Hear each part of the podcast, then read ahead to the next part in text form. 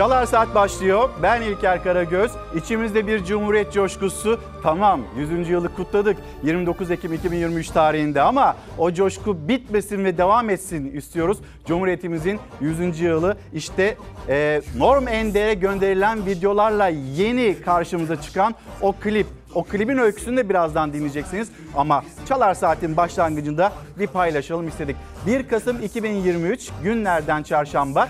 Dileğimiz her zaman gibi sağlıklı, mutlu, huzurlu bir günü olması. Memleketten haberlerimiz var. Gazze'den olup bitenlerden yine sizlere haberdar edeceğiz. Ama belki de sizler bize yine mesajlar göndermek istersiniz. Sosyal medya adreslerimizi görüyorsunuz ve başlığımızda izahı olamaz. Ve bu başlık Cumhurbaşkanı Erdoğan'ın çıkışından, Ankara'nın çıkışından geldi. Oradan bulduk. Orada yaşananlar, insanlar, çocuklar, siviller, kadınlar bu ölümlerin izahı olamaz ve dünyanın artık bir an önce harekete geçmesi gerekiyor.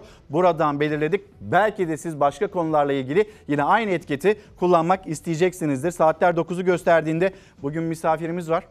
Misafirimiz Yılmaz Özdil, gazeteci büyüğümüz ve kitabı Gaslight. Şimdi neden Gaslight? Neden böyle bir isim koydu kitabına? Türkçe karşılığı olmadığı için diyor. Peki gaslight ne demek? Onu da duyacaksınız. Gaz lambasının ötesinde bir anlam var. Bir almanak. Memleketimizde son 20 yılda neler yaşandı? Şu anda düne bakacağız, bugünü yorumlayacağız. Yılmaz Özdil ile birlikte. Peki moralli başladık. O zaman ne kadar moral kabul edersiniz bilemiyorum. Ama benzinde işte motorundaki indirimden sonra benzinde de bir indirim var. Kuruş kuruş geliyor indirimler. 65 kuruş Devam ediyoruz Çalar Saat'te. Günaydın. Motorinin ardından benzinden de indirim haberi geldi. Litre fiyatında 65 kuruş indirime gidildi. İstanbul'da litresi yeniden 35 liranın altına geriledi. Ham petrol fiyatlarındaki gerileme 2 gündür indirim haberi olarak yansıdı akaryakıt fiyatlarına. Dün 1 lira 51 kuruş indirim yapıldı motorinde. Bugünse benzin fiyatlarında indirime gidildi. İşimiz olmadı olmasa arabayı da kullanmayacağız ama işte mecbur. Takvimler Ekim'den Kasım'a döndüğü anda fiyat tabelaları değişti. Benzine gelen indirim motorindeki kadar olmadı. 65 kuruşla sınırlı kaldı. Gelen indirim sonrası benzinin litresi İstanbul'da ortalama 34 lira 43 kuruşa, Ankara'da ortalama 35 lira 6 kuruşa, İzmir'de ise ortalama 35 lira 17 kuruşa satılmaya başlandı. Gazetelerin manşetlerinde Gazze, orada yaşanan İsrail'in yaşatmış olduğu katliam o var. Hürriyet gazetesi Ankara'ya acil mesaj. Hemen manşet manşet gösterelim aslında. Ee, olup bitenler İsrail burada büyütmemiz gerekecek galiba biraz küçük kalıyor. Ee, Şeynaz abla hadi büyütelim. Ee, İsrail bu defada Gazze'de kanser tedavisi yapan tek sağlık kuruluşu olan Türk-Filistin Dostluk Hastanesi'ni bombaladı. Türkiye saldırıya sert tepki gösterdi. Soruşturma açtık yanıtını verdi. İsrail'de Ankara'ya acil mesaj. Dışişleri diyor ki izahı olamaz. Bugünkü başlığımız yine izahı olamaz. Cumhuriyet'in 100. yılında emeklerin yaşadığı bu dar boğaz bunun da izahı olamaz. Ekonomiyle ilgili çarpıcı notlar var. Gelecek ekranlarınızda. Devam edelim. Hürriyet'i geçtikten sonra e, Sözcü gazetesi manşeti bu iktidarın ahlakı ve adaleti yok dedi. Saadet Partisi ve AK Parti nasıl karşı karşıya geldi o manşette. Sabah gazetesi öğrencilere burs zammı müjdesi bir müjde geldi. Şimdi 1250 liradan 2000 liraya yükseltildi mesela lisans öğrencileri için. Peki 45 liracıktan 1250 liraya kadar geldik diye bir açıklama da yaptı Bakanlar Kurulu'nun ardından Cumhurbaşkanı Erdoğan. Peki 45 lira olduğu dönemde alım gücü ne kadardı? Aslında hesap öyle yapılır. Şimdi yükseltildiği anda bile bir altın hesabımız var. 2000 lira oldu mesela e, burs lisans öğrencileri için çeyrek altın hesabında 45 lira mı değerli alım gücü daha yüksek yoksa o 2000 lira mı konuşalım isteriz. Devam ettiğimizde Gazete Pencere adım adım işgal artık resmen İsrail Gazze sokaklarında orada sokak çatışmaları da devam ediyor ve biz de manşetimizi atalım isterseniz. 6 ton bombayla mülteci kampında katliam gerçekleştirdi İsrail ve İsrail bu katliamı da kabullendi. Evet dedi. Biz yaptık. Ankara Türk-Filistin Dostluk Hastanesi'ni hedef alan İsrail'e yine seslendi. İzahı olamaz dedi.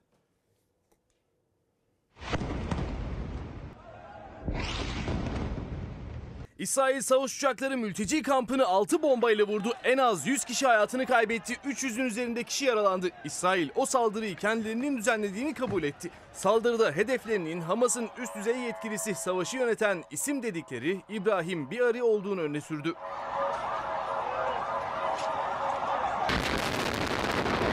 İsrail Hamas savaşında 26. güne girildi. İsrail gece gündüz Gazze'de ölüm yağdırmaya devam etti. Can kaybı 9000'e dayandı. Savaş can almaya devam ederken çatışmalar Gazze'nin içine taşındı. İsrail askerleri dış mahallelere girdi, sokak çatışmaları başladı. Hamas, İsrail ordusunun Gazze'nin kuzey ve orta kesimlerine doğru ilerlemeye çalıştığını açıkladı. Şiddetli çatışmalar yaşandığını belirtti. Erez sınır kapısında toplanan askerlere saldırı görüntülerini yayınladı. 29 Ekim'deki saldırılarda Hamas üyeleri sınıra yakın bir noktada tünelden çıktı. Çalılıklar arasında ilerledi. İsrail güçlerine ateş açtı. Roketle vurulan askeri araçta yangın çıktı. Tam 25 gündür Gazze'de insanlığa ait ne kadar hasret varsa hepsi tek tek yok ediliyor. Ama Avrupa Birliği bırakın İsrail'i kınamayı çıkıp ateşkes çağrısı bile yapamıyor. Hamas İsrail çatışmaları Türk siyasetinde de öncelikli gündem maddesi. CHP lideri Kemal Kılıçdaroğlu Cumhurbaşkanı Erdoğan'ı hedef aldı. Gazze'nin özlemi içerisindeyim. Er veya geç Gazze'ye inşallah gideceğim. 2011. Gitti mi? Yok. 2013. Nisan'da Gazze'ye gideceğim. Dönemin Amerikan Dışişleri Bakanı Gazze'ye gitme diyor. Bizimki derhal geri vites. Devlet Bahçeli ise Meral Akşener'in canını cebine koyar Gazze'ye gidersin sözlerine yanıt verdi. Öyle geniş zaman kipleriyle atılan yüksek desibelli ama eylemden uzak tiratlarla bu işler olmaz. Çünkü büyük sözlerin hakkı büyük eylemlerle verilir. Koyarsın canını cebine, gereğini yaparsın. Bizde para gibi, cüzdan gibi, çek karnesi gibi cebe koyulacak can değil. Gerektiği takdirde feda edilecek can vardır. İsrail savaş suçu işlerken Amerika Birleşik Devletleri de bu suçun baş sorumlularından değil mi demiş izleyicimiz Navi Bey. Yok canım Navi Bey nereden çıkartıyorsunuz? Amerika Birleşik Devletleri öyle bir yaklaşım içinde mi? E gittiği her yere demokrasi götürmeye çalışmıyor mu Amerika Birleşik Devletleri? Neden savaş suçlusu olsun? Ama Amerika Birleşik Devletleri'nde de yine Gazze'de olanlar, İsrail'in e, o katliamlarıyla ilgili sert mesajlar kamuoyunda elbette ve yine sert protestolar, etkili protestolar devam ediyor. Ankara'dan yükselen bir ses Bakanlar Kurulu'ndan sonra Cumhurbaşkanı Erdoğan konuştu ve konuşmasında İsrail hesap verecek dedi. Savaş suçlusu. Şimdi hastane vuruluyor. İbadethaneler vuruluyor, camiler vuruluyor, okullar vuruluyor. İşte gördüğünüz mülteci kampı, insanlar yüzer yüzer ölüyor. Çocuklar, kadınlar, siviller. Bunun hesabını verecek diyor Ankara. Bakalım göreceğiz verecekler mi? Çünkü arkasında inanılmaz da bir destek var. İngiltere var, Almanya var. Herkes koşa koşa gitti Netanyahu'ya destek mesajları verdiler. İsrail destekleniyor ve Türkiye'de orada masumlar, siviller onların hakkını, hukukunu korumaya çalışıyor. Devam edeceğiz. Yine bu konuya geri döneceğiz. Şimdi sizleri Çatalca'ya götürelim. Çatalca'da bir fabrikada çıkan yangın iki kişi o yangında çıkan yangında dumandan zehirlendi. Fabrikanın deposunda çıkan yangın yanıcı maddelerin tutuşmasıyla büyüdü. Alevlerin yükseldiği adres İstanbul Çatalca. Kauçuk ham maddelerinin bulunduğu fabrikanın deposunda yangın çıktı. 500 metrekare alanı kaplayan depoyu alevler sardı. İhbar üzerine gelen ekiplerin yangınla mücadelesi zorlu oldu. Arada patlama seslerinin de duyulduğu yangınla ekiplerin savaşı 2 saat sürdü. Jandarma ekipleri bölgede geniş güvenlik önlemi aldı. Yangının çıkış sebebine dair inceleme başlatılırken fabrikanın deposunda büyük çapta maddi hasar meydana geldi. Kocaeli Gebze'de ise plastik fabrikasının kimyasal tankı patladı. Yaralı 3 işçiden birinin durumu ağır. Sultan Orhan Mahallesi Hasköy Sanayi Sitesi'nde bulunan fabrikadaki patlama üzerine bölgeye çok sayıda itfaiye, sağlık ve polis ekibi gelirken patlayan tankın içinde kimyasal madde olması sebebiyle kimyasal, biyolojik, radyasyon ve nükleer ekipleri de yangın yerindeydi. Bir işçi patlayan tanka yakındı, ağır yaralandı. İki işçi de çıkan yangında dumandan etkilendi. Yaralıların hastanelik tedavisi sürüyor. Şimdi bir yangın anı görüntüsü son dakika ajanslardan geçen görüntü hemen gelsin ekranlarınıza. Mecidiyeköy'de bir iş hanı, bir rezidans ve o rezidansta yangın çıktı. Bina hızlı şekilde tahliye edildi. İtfaiye ekipleri orada görüyorsunuz yangın e, bayağı yukarıdaki katlarda çıkmış olan bir yangın. İtfaiye ekipleri de orada böyle birkaç katı da sarmış gibi görünüyor. En az 3 katı da sarmış gibi görünen bir yangın. Mecidiyeköy burası bir rezidans. Rezidansta çıkan yangın ama binanın boşaltıldığını söyleyelim. İtfaiye ekipleri, polisler yine burada yangın kontrol altına alınmaya çalışılıyor. Notlarını yine ekranlarınıza getiririz, paylaşırız.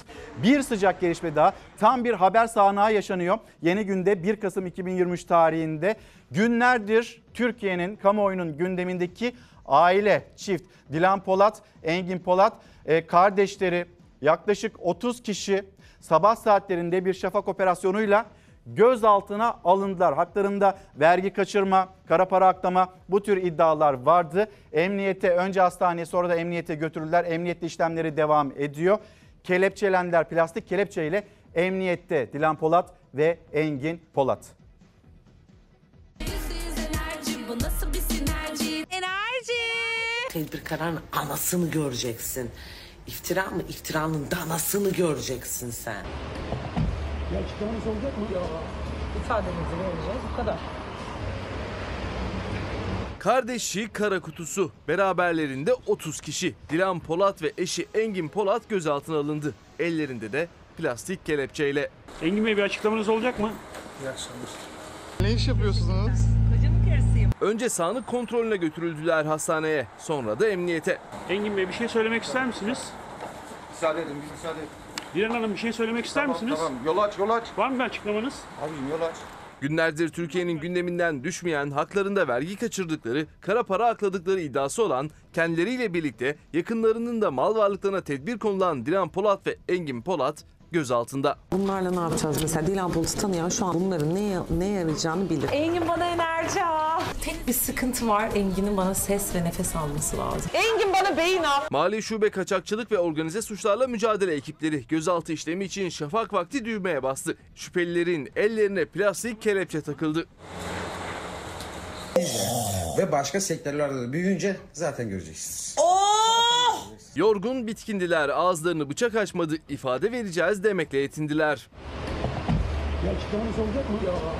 İfademizi vereceğiz bu kadar. Dilan Hanım bir şey söylemek ister Tamam misiniz? tamam yol aç yol aç. Var mı bir açıklamanız? Abicim yol aç.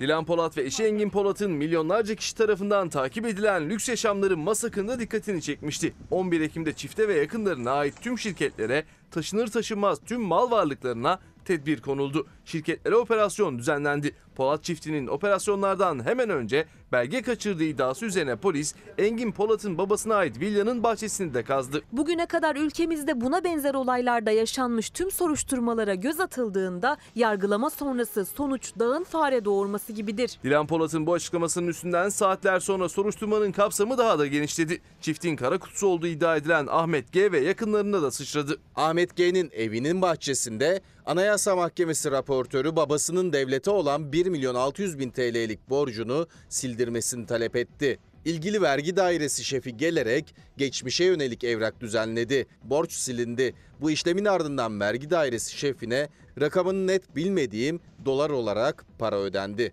Mali müşavirlik de yapan avukat Ahmet G'nin eski şoförünün bu iddiaları mahkeme kayıtlarına da geçmişti. Polat çiftinin kara kutusu olduğu, vergi usulsüzlüğü ve rüşvet suçlamalarına adının karıştığı iddia ediliyor. Ben 3 gün ağlarım, 4 gün ağlarım. Hiç bir hafta ağladığımı bilmem. Ben bir yerde ayağa kalkarım.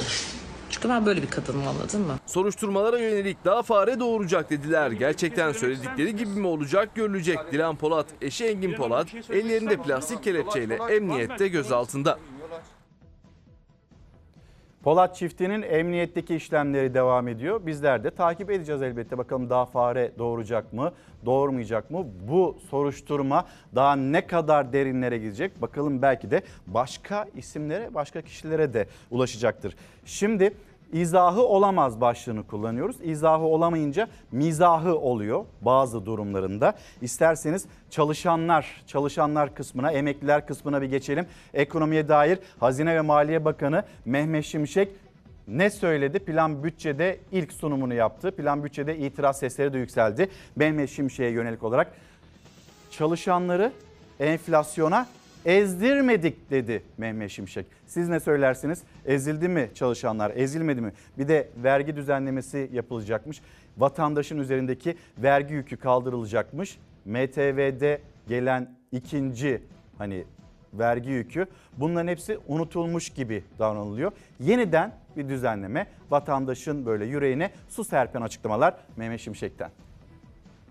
Çalışanlarımızı ve emeklilerimizi enflasyona ezdirmedik. Bundan sonra da ezdirmeyeceğiz. Aylık ve ücretlerinde enflasyonun üzerinde artışlar yaptık ve alım güçlerini desteklemeye devam ettik. Enflasyon farkı vermek, enflasyonu ezdirmemek anlamına gelmiyor. Önemli olan ne kadar arttığınız değil. Önemli olan insanların alım gücünün bunun sonucunda nasıl olduğu. Eğer o enflasyona karşı eriyorsa isterseniz %500 verin. İşçi memur emekli maaşları, enflasyon rakamları, vergi zamları. Hazine ve Maliye Bakanı Mehmet Şimşek bütçe sınavındaydı. Nisan'da 7500 lira alan emeklinin 8-10 milyon emekli hala 7500 lira almaya devam ediyor. Ciddi bir mağduriyet var bunu görmek lazım. Her gün yüzlerce mesaj alıyoruz emeklilerden. İnsanlar perişan. 2023 yıl sonunda %65 olarak öngörülen enflasyonun 2024'te %33'e, 2026'da ise %8,5'a düşmesi öngörülmektedir. İnsanlarla konuştuğumuz zaman bu bütçede bize bir şey var mı? Ben de diyorum ki bu bütçe sizin için hiçbir şey götürmüyor. Yeni olan hiçbir şey yok burada. Temel vergi kanunlarını gözden geçiriyoruz. Program döneminde çalışmalarımızı Yüce Meclisimize sunuyoruz. Anlıyoruz ki bir kemer sıkma geliyor. Fakat bu kemer sıkma öyle bir hale geldi ki artık bunu siz gırtlağınıza takıyorsunuz. Ümüğümüzü sıkıyorsunuz.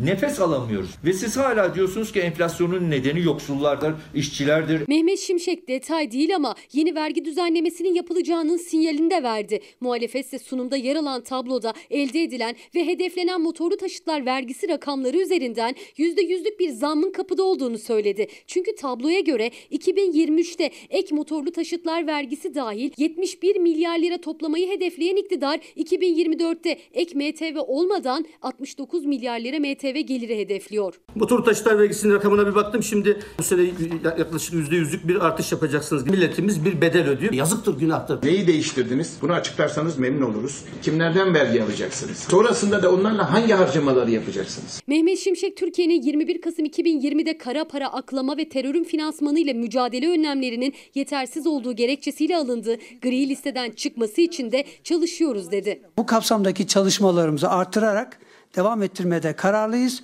Uygulamada sağlayacağımız etkinlikle ülkemizi gri listeden çıkarmak için yoğun bir çaba içerisinde olacağız.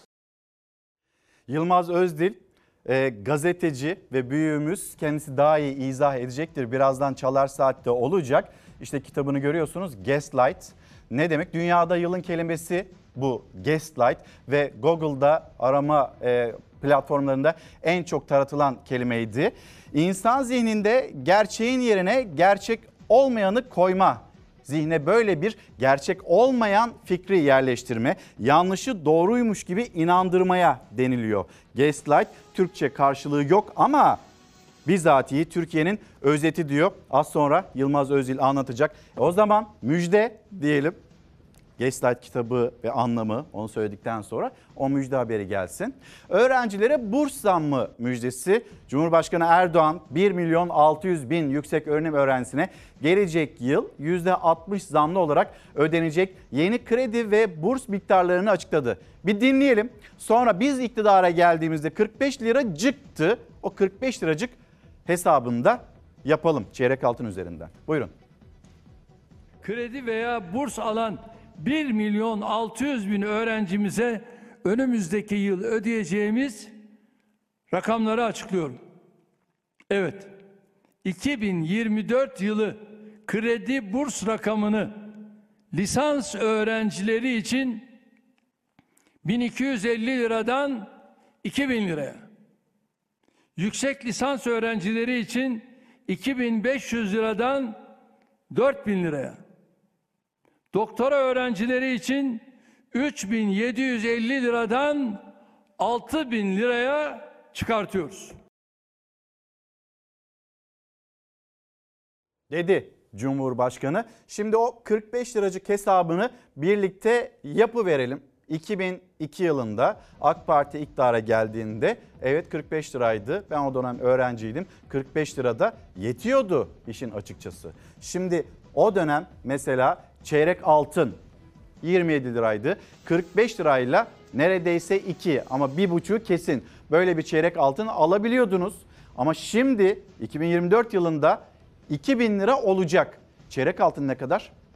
2948 lira. Alabiliyor musunuz? Yani 45 liracık diyerek küçümsüyoruz ama hesap öyle mi yapılıyor? Yoksa alım gücü üzerinden mi yapılıyor? Çeyrek altın hesabında karşımıza çıkan durum bu. Şimdi Türkiye Büyük Millet Meclisi'ne gidelim. Türkiye Büyük Millet Meclisi'nde e, MHP, MHP sıralarından yükselen e, sesler bizim sözümüzdür. Aklınızı başınıza alın diye bir çıkış yine meclis kürsüsünde MHP lideri Devlet Bahçeli, Celal Adan ve sözleri sonrasında yaşanan tartışma hem de hararetli bir tartışma. Bu tehdittir. Elinizden geleni ardına koymayın.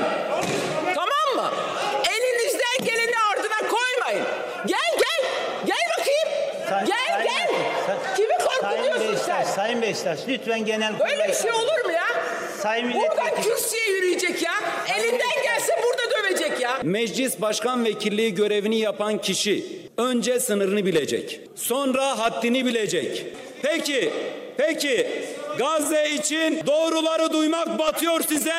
Bu nedenle hoplayıp zıplıyorsunuz. Bir bekleyin, bir bekleyin bitireyim, bir bitireyim. Sayın Celal Adan'ın isabetli sözleriyle aynısıyla da bizim sözümüzdür. Meclis kürsüsüne gelip arkasına aldığı bir takım zırvalarla bize cesaret temsil olanlar aklını başına alsın, aklını alırım onların. Meclis Genel Kurulu'nda yaşanan gerilim MHP grubunda Bahçeli'nin Celal Adan'a sahip çıkan sözleri ve öfkesi. Hedefinde HEDEP'li vekiller vardı. Sayın Adan sahipsiz değildir, yalnız değildir. Saldırılar, istifa çağrıları ve hakaretler ayaklarımızın altındadır ve hükümsüzdür. Genel Başkanı Sapan'la Gazze'ye gidiyordu. Hala buralarda gitmemiş. Buralarda Sapan'la Gazze'ye gideceğim diyordu. Sakin sakin. Terbiyesiz sensin. iade ediyorum. MHP'li Meclis Başkan Vekili Celal Adan'ın Hedefli Sırrı Sakık'la yaşadığı bir tartışma sonrasında kullandığı ifade genel kurulun gündeminden düşmüyor. Terbiyesiz sensin. iade ediyorum. Bir bekleyin bitireyim. Bir bitireyim. Bir bekleyin bitireyim. Değerli milletvekilleri, Sayın Bülbül. Genel başkanımız bizim namusumuzdur. Söylemiş olduğunuz sözlerin yarın çok daha provokatif, çok daha sıkıntılı bir duruma sebep olabileceğini buradan uyarmak istiyorum. Yaşanabileceklerden de bundan sonra Milliyetçi Hareket Partisi'ni sorumlu tutmak gibi bir eğilimin içerisine lütfen olmayın. Bu tehdittir. Elinizden geleni ardına koymayın. Tamam mı? Elinizden geleni ardına koymayın. Gel gel. Gel bakayım. Say- Gel Sayın- gel. Say- Kimi Sayın korkutuyorsun sen? Beşiktaş, Sayın Beşiktaş lütfen genel Böyle bir şey olur mu ya? Sayın Buradan kürsüye yürüyecek ya. Elinden gelse burada dövecek ya. Türk ve Kürt düşmanlığından nemalanan azgın güruh bize usul ve üslup dersi veremez.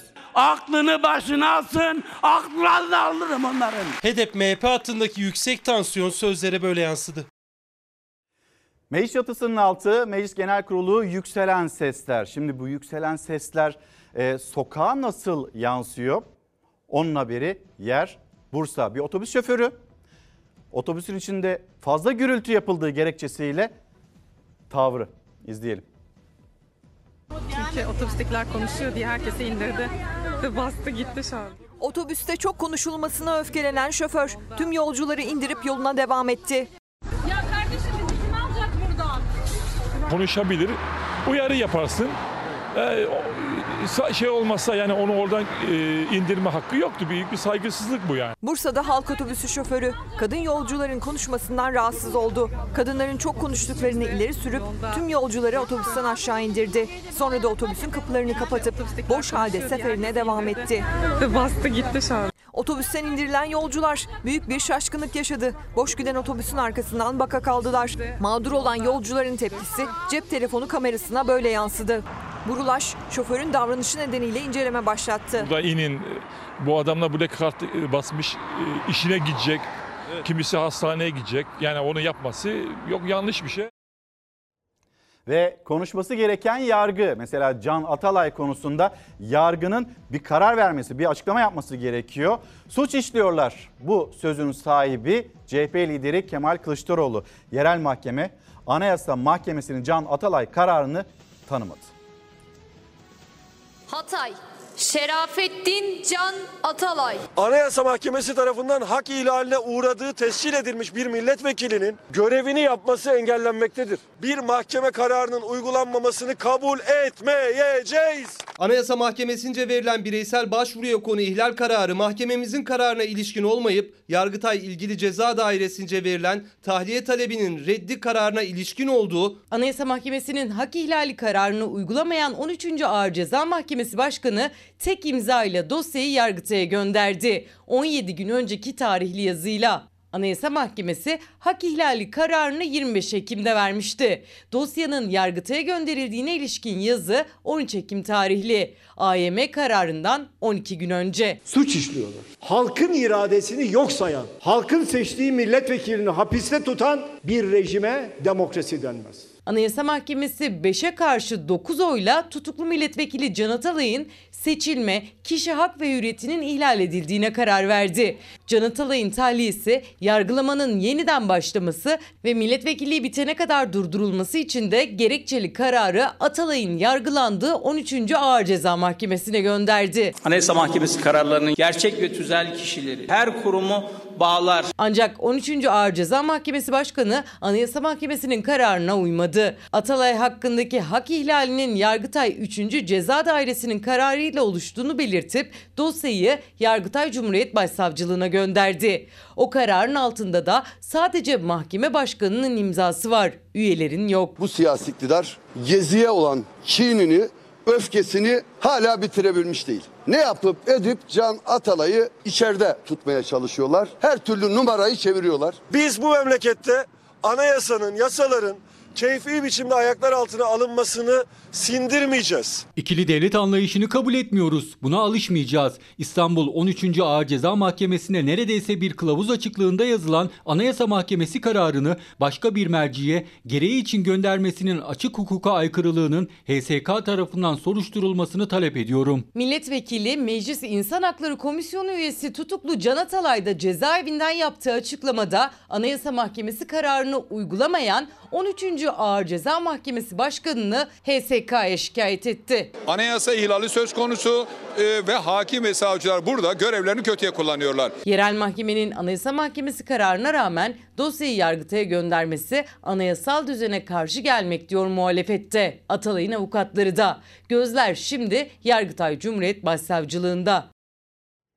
Fox'un yeni dizisi Şahane Hayatımla reklamlara gideceğiz ama gitmeden önce e, Kral Şakir çizgi roman 3. albüm, Ümit Aslan eski Türk toplumu üzerine incelemeler, Demokrasi, Kavram, Kurum, Süreç, Menderes Çınar'ın derlemesi, Stres ve ötesi, sağlıklı kalmanın ve hastalıklarla baş edebilmenin yeni yolları Doktor Seran Şimşir, Kuruculuktan daimi muhalefete CHP'nin 100 yılı Ekin Kadir Selçuk'un kitabı.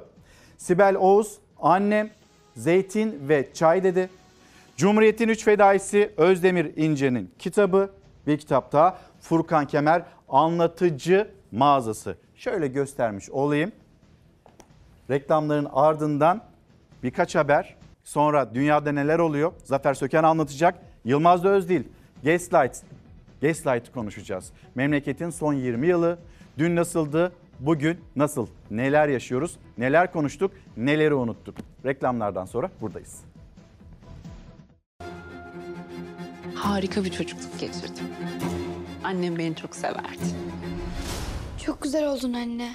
Her şeyin de en iyisini hak ediyorum ya. Kuyruğuma kabak bağlı olmasa. Hırslı, çok akıllı bir kadın. Sürprizlerle dolu. Herkes sana haydut diyorsa belki de haydut olman gerekiyordur. Yeni bir heyecan, yeni bir hikaye var elimizde. Çok da uzak olmadığımız, bildiğimiz tırnak içinde şahane hayatları anlatıyor. Entrika, aşk, gerilim ve heyecan bir arada. Fox'un merakla beklenen yeni dizisi Şahane Hayatım bu akşam izleyiciyle buluşuyor. Bak tatlım. Seni araştırdım. Onur'a söylediğin her şey yalan. Hikaye aslında kriminal bir hikaye gibi gözükse de aslında dünya içinde, ülkede farklı farklı kutupların bir arada nasıl yaşadığını ve bunların arasındaki hırsları da konu alıyor. Hilal Altınbilek, Onur Tuna, Yiğit Özşener, Serkan Keskin, Nesrin Cavatzade ve Sumru Yavrucuk. Birbirinden başarılı oyuncular Şahane Hayatım dizisinde buluştu. Senaryosunu Meriç Acemi'nin kaleme aldığı dizinin yönetmen koltuğunda Çağrı Bayrak var. Siz ne yapıyorsunuz peki? Bizim soframıza, mutfağımıza çökmeye çalışıyorsunuz. İnsanın mayası kötü olunca yapacak hiçbir şey yok. Bu aydınlık tarafla karanlık taraf arasında bütün karakterlerimizin e, bu ikisi arasında yaptıkları seçimlerle bir o tarafa bir bu tarafa evrilecekleri bir hikaye diyebilirim. Hayata büyük haksızlıklarla gelmiş, bunları aşmak için çok çalışmış, şimdi ise şahane bir hayat yaşarken gelip onu bulan suç dolu geçmişinden kurtulmaya çalışan Hilal Altınbilek'in hayat verdiği Şebnem'in sarsıcı hikayesini konu alıyor dizi. Bu akşam ve her çarşamba Şahane Hayatım saat 20'de Fox'ta. Kimsin sen?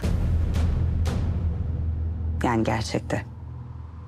Söylediğin şey olmadığını biliyorum. Günaydın bir kez daha devam ediyoruz Çalar Saat'te. İzahı olamaz. Bu başlık altında konuşuyoruz. Sosyal medya adreslerimizi görüyorsunuz.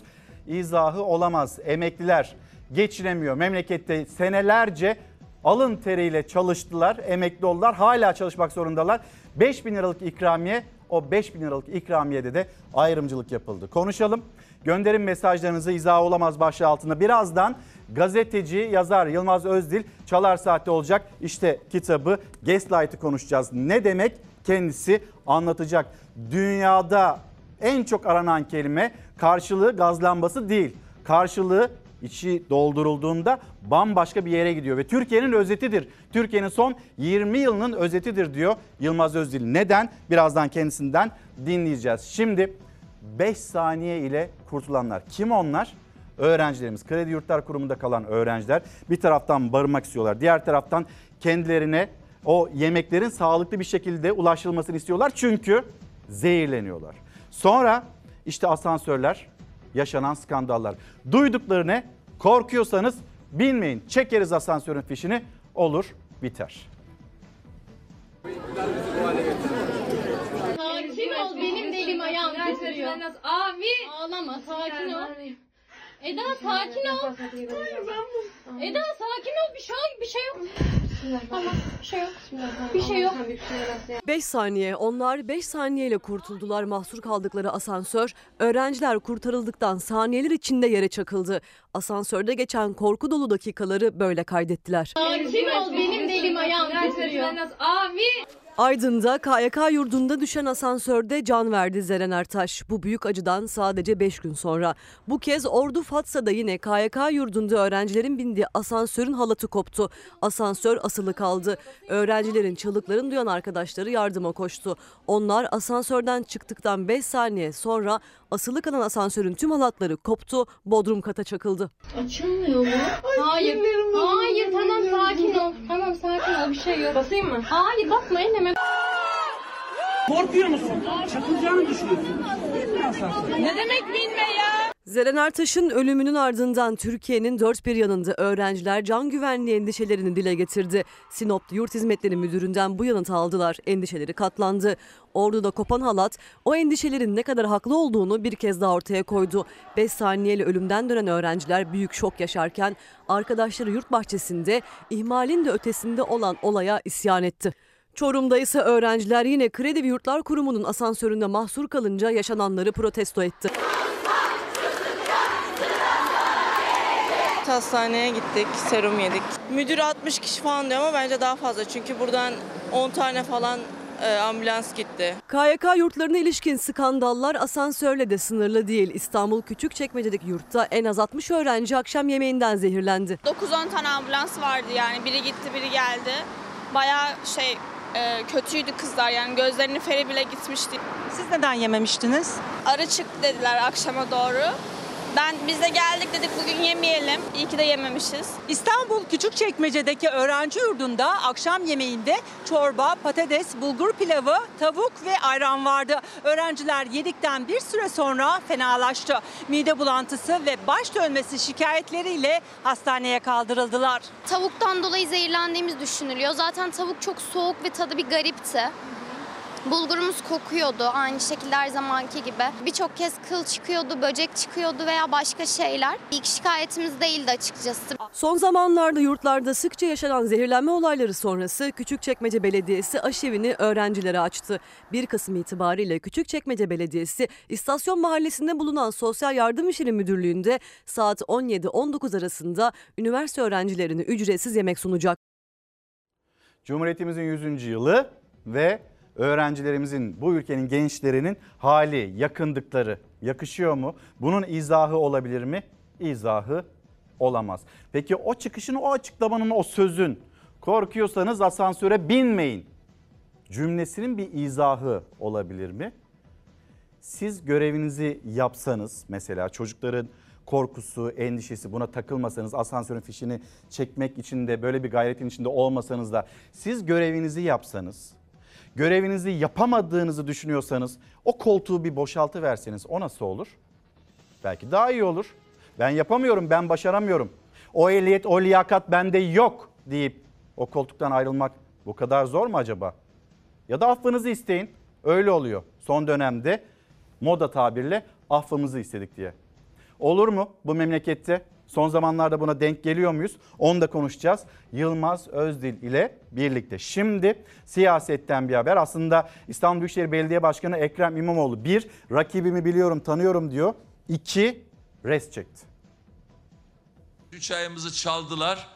Bu e, çaldılar lafını kullanıyorum çünkü tescilli.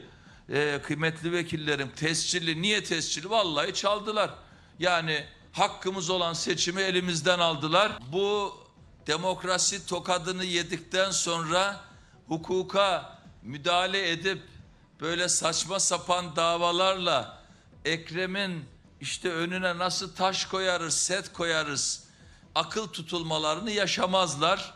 Nasıl yaşattıklarında fark yediklerini bir kez gördüler. Eğer bir kez daha görmek istiyorlarsa hadi yapın bakalım diyorum. Hadi bakalım tenezzül edin. Bakın ne oluyor. Tavsiyem şu. Biz milletin bileğiyiz. Bilek güreşine hazırız. Mertçe güreşimizi yapalım. Mertçe siyasi mücadelemizi yapalım. Yarışımızı yapalım. Mertçe yarışın kazananı kaybedeni fark etmez. Bu sahayı sağlayın. Bakalım ne olacak. Ben ne olacağını biliyorum. Size de göstermekten zevk duyarım. Ben bu arada rakibimi de biliyorum. Tekrar altını çizeyim. Siz de anlamışsınızdır. Rakibimi biliyorum siz de anlamışsınızdır diyor. Ekrem İmamoğlu kim gösterilirse gösterilsin rakibi daha önceki cümlelerden ya da yorumlardan herhalde bu çıkacak. Cumhurbaşkanı Erdoğan İstanbul için İstanbul benim e, aşkım, İstanbul benim sevdamdır demişti. Peki Cumhur İttifakı'nın İstanbul Büyükşehir Belediyesi'ne aday göstereceği isim kim? Ya da o isim İçişleri Bakanı Ali Yerlikaya mı? Kulislerde son günlerde en çok konuşulan kişi kendisi. Ve Çalar Saat Bülten sorumlusu Zafer Söken yanımızda Gazze'nin yeni notlarıyla. Zafer günaydın. Ne yazık ki Gazze'den iyi haberler gelmiyor. Dün İsrail savaş uçakları mülteci kampını bombaladı. En az 100 kişi hayatını kaybetti. Savaşın bugün de 26. günü. Şimdi El Ehli Hastanesi'ni bombalayan İsrail o saldırıyı üstlenmemişti. Hamas yaptı demişti. Ancak mülteci kampını bombalamasını kabul etti. Bir bahane sundular. Dediler ki Hamas'ın üst düzey bir yetkilisi var. Bu savaşı yöneten kişiydi o. Biz o yüzden mülteci kampını bombaladık. Yani e, bir kişi için orada 100 sivilin de ölmesini göze alabiliyor. Eskiden yalan atıyordu İsrail yani geçtiğimiz haftalarda, geçtiğimiz günlerde. Artık ona bile ihtiyaç duymuyor. Yani çünkü biliyor ki kendisine bir şey olmuyor. Amerika ve Avrupa'nın desteğiyle kendisine hiçbir şey olmuyor. Aslında savaş suçu işlemelerine rağmen hiçbir şey olmayacağını bildiği için mülteci kampını biz bombaladık da diyebiliyor İsrail. Mesela İsrail Başbakanı Netanyahu'nun eski bir danışmanı önceki gün bir fotoğraf paylaşmıştı. Gazze'de insanlar temiz su kalmadığı için günde kişi başı tüm tüketim için yani içme, yıkanma dahil hepsi için 3 litre suya düşmüştü kişi başı tüketim. Gazze'de plajlarda insanlar çamaşırlarını yıkıyor, denizde yıkanıyorlar, hatta deniz suyunu içiyorlar. Ancak İsrail Başbakanı Netanyahu'nun eski danışmanı Gazze'de hayat çok güzel diye bir paylaşım yapmıştı. Ancak onun gerçeği öyle değil. İşte gerçek görüntüler insanlar Gazze'nin sahil şeridinde çamaşırlarını yıkıyorlar, banyo ihtiyaçlarını karşılıyorlar. Hatta ve hatta o deniz suyunu içerek su ihtiyaçlarını karşılıyorlar. Gazze'de yakıt yok çünkü İsrail izin vermiyor. Aslında Gazze'ye yardımlar gönderiliyor. Yani Mısır üzerinden, refah kapısı üzerinden gönderiliyor ama İsrail bu yakıtı Hamas kullanıyor diye izin vermiyor. İşte şehrin içindeki su ihtiyacı da artık at arabalarıyla, eşek arabalarıyla karşılanıyor. Yani İsrail bir yanda çocukları, insanları, sivilleri bombalayarak öldürüyor ama bir yandan da böyle suyu keserek insanların, yaşayanların e, hijyen sorunu nedeniyle ölmesine sebep olmaya başlayacak artık. Çünkü salgın hastalıklar yayılıyor. Bir günde 3500'den fazla geçen hafta açıklama vardı Gazze Sağlık Bakanlığı'ndan. Bir günde 3500'den fazla salgın hastalık tespit ettik diye.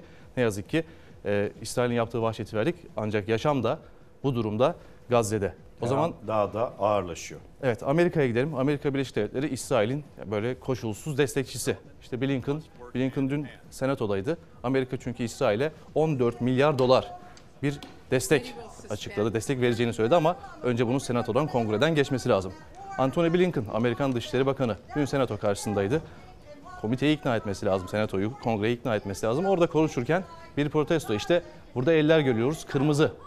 O, o boya. Ama buradaki protestocular diyor ki Gazze'lilerin, Filistinlerin kanı ellerinizde. Yani böyle sembolik Kanlı bir eller. protesto yapmışlar. Kanlı eller. Gazze'li ateşkes istiyorlar bir an önce. İsrail desteklemekten vazgeçin diyorlar. Amerikan senatosunda Özgür Filistin sloganı atıyorlar. Ve Blinken o anlarda sadece bakıyor. Söyleyecek bir söz yok. Hemen arkasında zaten işte Blinken konuşurken e, ateşkes, Gazze'li ateşkes diye pankart açılıyor. Ve en çarpıcı görüntülerde işte bu kırmızı boyanmış eller. Yani bu kan ellerinizde mesajı veren Amerika Birleşik Devletleri'nde protestocular vardı. Blinken'ın bu arada Blinken'a bir soru yöneltildi. Bu savaştan sonra ne bekliyorsunuz Gazze'de diye. Blinken şöyle diyor, Gazze'yi Hamas ya da İsrail yönetemez. Ee, Filistin yönetimi kurulana kadar yani Gazze'de bir Filistin yönetimi kurulana kadar geçici bir grup, bölge ülkesi ya da uluslararası bir kuruluş Gazze'yi yönetebilir diye bir öngörüleri var. Tabii İsrail bir Gazze bırakırsa ortada. Çünkü biliyoruz ki Hiroşima'ya atılan bomba kadar bomba atıldı demiştik geçtiğimiz hafta. Şimdi bir buçuk katından da fazlaya çıktı. Yani 2. Dünya Savaşı'nda Amerika'nın Japonya'ya, Hiroşima'ya attığı atom bombasının bir buçuk katından da fazlası bomba atıldı Gazze'ye bugüne kadar. Can kaybı da 9000'e Daha da atabilsinler Dayandı. diye o e, para kaynakları, muslukları da açıldı İsrail için. Evet o zaman Celtic haberini vermiştik. Taraftarlarının haberini vermiştik. Geçtiğimiz hafta Şampiyonlar Ligi maçında Atletico Madrid maçında işte bu görüntüler oradan. Tribünlerde Filistin bayrağı açmışlardı. Ve kendilerine kulübün uyarılarına rağmen işte siyasi sloganlarda bulunmayın, siyasi mesajlar vermeyin demelerine rağmen taraftarlar demişti ki hayır bizim mesaj verme hakkımız var. O yüzden biz de Filistin'e destek vereceğiz demişlerdi. Ancak o taraftarlara bir ceza geldi. Tüm kombineleri iptal edilmiş. Bu Filistin bayrağı açılanların hepsine uğraşmışlar tek tek e, tespit etmişler. Bir daha maçlara alınmayacaklarmış şu an. Yani ikinci bir karara kadar o Celtic taraftarları maçlara alınmayacaklarmış. Ama daha önce de benzer bir 2016 yılında Celtic taraftarlarına yine benzer bir uygulama vardı. Bir para cezası kesilmişti. Bağış toplayıp iki katını toplayıp ödemişlerdi. Celtic taraftarı büyük ihtimal vazgeçmez. Tabii akıllara şu soru geliyor. Eğer İsrail destekleselerdi ne olurdu? Büyük ihtimal hiçbir şey olmazdı. Yani yine bu hafta maçlarına kaldığı yerden izlemeye devam ederlerdi. Ancak işte Filistin'i destekleyince Avrupa'nın o ikiyüzlü tavrını ne yazık ki görüyoruz. Cumhurbaşkanı Erdoğan'ın da Avrupa'ya yönelik, Amerika'ya yönelik eleştirileri var dün akşam kabine toplantısı sonrası. İstersen o sesleri dinleyelim öyle devam edelim. Dinleyelim devam edelim. İsrail yönetimi tam 25 gündür tüm dünyanın gözleri önünde insanlık suçu işliyor. El Ehli Hastanesi'nden sonra dün de Gazze'li kardeşlerimize hediyemiz olan Dostluk Hastanesi İsrail güçleri tarafından hedef alındı. Kanser hastalarını tedavi eden bu kritik sağlık kuruluşu İsrail barbarlığının en son kurbanı oldu. Kanser hastaları ilaca erişim imkanlarını yitirdi. Oysa savaşta bile hastanelere dokunulmaz. Hasta taşıyan ambulanslar vurulmaz. Bir ülkenin veya şehrin sağlık altyapısı çökertilmez. Örgütler ile devletler arasındaki en büyük fark işte budur. Devlet aklını tamamen yitirdiği görülen ve örgüt gibi davranan İsrail'in bir an önce durdurulması gerektiğine inanıyoruz. Gazze'de işlenen savaş suçlarının faillerinin hukuk önünde hesap vermesi için görüşmelerimiz devam ediyor. Ateşkesin sağlanması, ardından da kalıcı barışa giden yolun açılması gerekiyor. Böyle bir adım atılması halinde Türkiye olarak sorumluluk almaya hazırız. Türkiye'nin mesajları bunlar. Peki dünyada neler oluyor? Zafer? Pakistan'a gidelim. Aslında bizi de belki dolaylı yoldan etkileyebilecek e, uyanık olmamız gereken bir konu var. Pakistan hükümeti dedi ki 1 Kasım'a kadar ülkemizde bulunan 1.7 milyon yani 1 milyon 700 bin Afgan yasa dışı göçmeni sınır dışı edeceğiz. Siz kendiniz rızanızla gidin yoksa aksi halde işte biz tespit edip alıp onları geri gönderme merkezine koyacağız. Daha sonra ülkelerine göndereceğiz. Ve süre bugün bitti yani birkaç saat önce bitti. Dün de Pakistan-Afganistan sınırında on binlerce Afgan kendi ülkelerine dönmek için e, bir kuyruk oluşturdu. Pakistan niye bunu yaptı? Dedi ki ülkemizin refahı ve güvenliği için biz 1.7 milyon yasa dışı Afgan göçmeni göndereceğiz. Şimdi asıl soru şu. Bu 1.7 milyon Afgan göçmen kendi ülkelerine mi dönecek yoksa oradan komşu ülkelere bil bakalım nereye ya da komşularının komşularına işte komşularının komşuları dediğimizde Türkiye'ye geliyor. Çünkü Afganistan'dan biliyoruz ki buraya geçen kaçak göçmenler İran üzerinden Türkiye'ye geliyorlar. Mesela bir kadın vardı, e, Doğu Çevelli'ye konuşmuştu. Dedi ki, evet biz Afganistan'a kendi ülkemize göçeceğiz. Kocam da bir iş bulacak, çalışacak. Ancak kızlarımın ben okumasını istiyorum. Şimdi Taliban yönetimi ele geçirince Afganistan'da kız çocuklarının okumasını, hatta erkek doktora muayene olmasını, Luna Parklara gitmeyi falan yasaklamıştı. Şimdi kız çocuklara eğitim alamıyor Afganistan'da. Böyle bir durum var. Bu insanlar ne yapacak? 1.7 milyonun hepsi belki bir kısmı yine Pakistan'da kalacak kaçak bir şekilde. Ama hepsi Afganistan'a dönecek mi? Ya da diğer ülkelere gidecekler? Ne olacak bilmiyoruz. Dün itibariyle bu süre bitti. Yani yaklaşık saat farkıyla beraber 10 saat önce Pakistan hükümetinin verdiği o süre bitti. Şimdi onlar yola çıktılarsa başka ülkelere gitmek için şimdi birkaç güne büyük ihtimal komşu ülkelere ya da komşularının %10'u komşularına gelmiş olabilirler. Afganistan'a geri dönmeyecek olsa bile yaklaşık 100-200 bin insan ediyor. Evet. Nereye gidecekler? İşte o soru işareti sınırlarda e, tüm ülkelerin e, Afganistan'a komşu, komşularının da komşuları hatta e, dikkatli olması gereken bir konu bu. O zaman Arjantin'e gidelim. Arjantin'de de bir kıtlık var. Arjantin petrol üreticisi olmasına rağmen ülkede bir akaryakıt kıtlığı var. Niye? Çünkü Arjantin'de seçim var. Seçim olacak. Borsa Araba düş- bolluğundan mı? Araba bolluğundan değil. Yani insanlar ne yapıyorlarsa yine kendi kendilerine yapıyorlar. Seçim olacak, borsa düşecek, petrol fiyatları yükselecek diye bir endişeyle belli ki bir kısım stokçular ellerinde o e, benzini, akaryakıtı tutuyorlar. Ve işte görüyoruz kuyruklar yani kilometrelerce ilerleyen bir akaryakıt istasyonlarına doğru kuyruk var. Bu yüzden Arjantin'de demiş ki biz petrol ihracatını yasaklıyoruz. Dediğim gibi Arjantin petrol üretiyor aslında ama doğalgaz ihraç ediyor. O yüzden petrol üretimine bir e, yasak var. Petrol ihracatına bir yasak var Arjantin'de. İşte kuyruk görüntüleri de oradan geldi. Yine çevre felaketleriyle devam edelim. Kuzey İrlanda'ya gidelim. Kuzey İrlanda'da aşırı yağışlar nedeniyle işte sokaklarda sel manzaraları gördük. Kanallarda sular yükseldi. Ardından o yükselen sular iş yerlerini, evleri bastı. Şimdi daha ilginç görüntüler gelecek. İşte bir araba tamamen sulara gömülmüş durumda artık. Büyük ihtimal o araba çalışmaz zaten bu saatten sonra.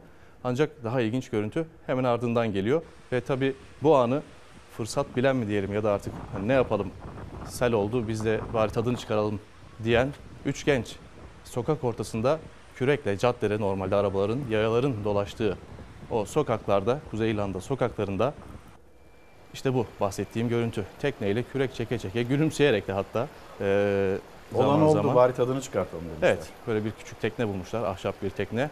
Üç de kürek alıp sokaklarda bu fırsatı bir daha bulamayız deyip e, kürek çekmişler. O zaman buradan da Kanada'ya gidelim. Kanada'da bir sürücü bir baktı ki bir saat boyunca havai fişekler atılıyor havada. Bir gösteri var zannetti ama aslında bir bir gösteri, bir kutlama ya da bir özel gün değil. Bir kaza yaşanıyor. Bir kamyonla bir kamyonet çarpışıyor. Çarpış yani iki araçtan birinde kasasında tamamen havai fişeklerle dolu bir kasası var. Ve ardından işte kazayla beraber yaşanan o görüntü. Tüm havai fişekler patlamaya başlıyor. Hepsi de birbirini tetikliyor böyle bir kelebek etkisiyle. Ve bir saat boyunca havai fişekler Bir kaza ve patlıyor. sürpriz kutlama olmuş. Kazanın ardından sürpriz kutlama olmuş ancak bir kişi de yaralanmış, hastaneye kaldırılmış. Durumu ağır değil, tedavi altında. Buradan Brezilya'ya gidelim. Brezilya'da da bir feribot, feribottan çıkacak insanlar ancak bir rampa var. O rampayı çıkamayan bir kadın sürücü var. Brezilya polisi demiş ki biz yardım edelim. Şu an aracın içinde Brezilya polis, polisi var yani sürücü koltuğunda. İki sürücü, iki polis de o aracı tutuyorlar.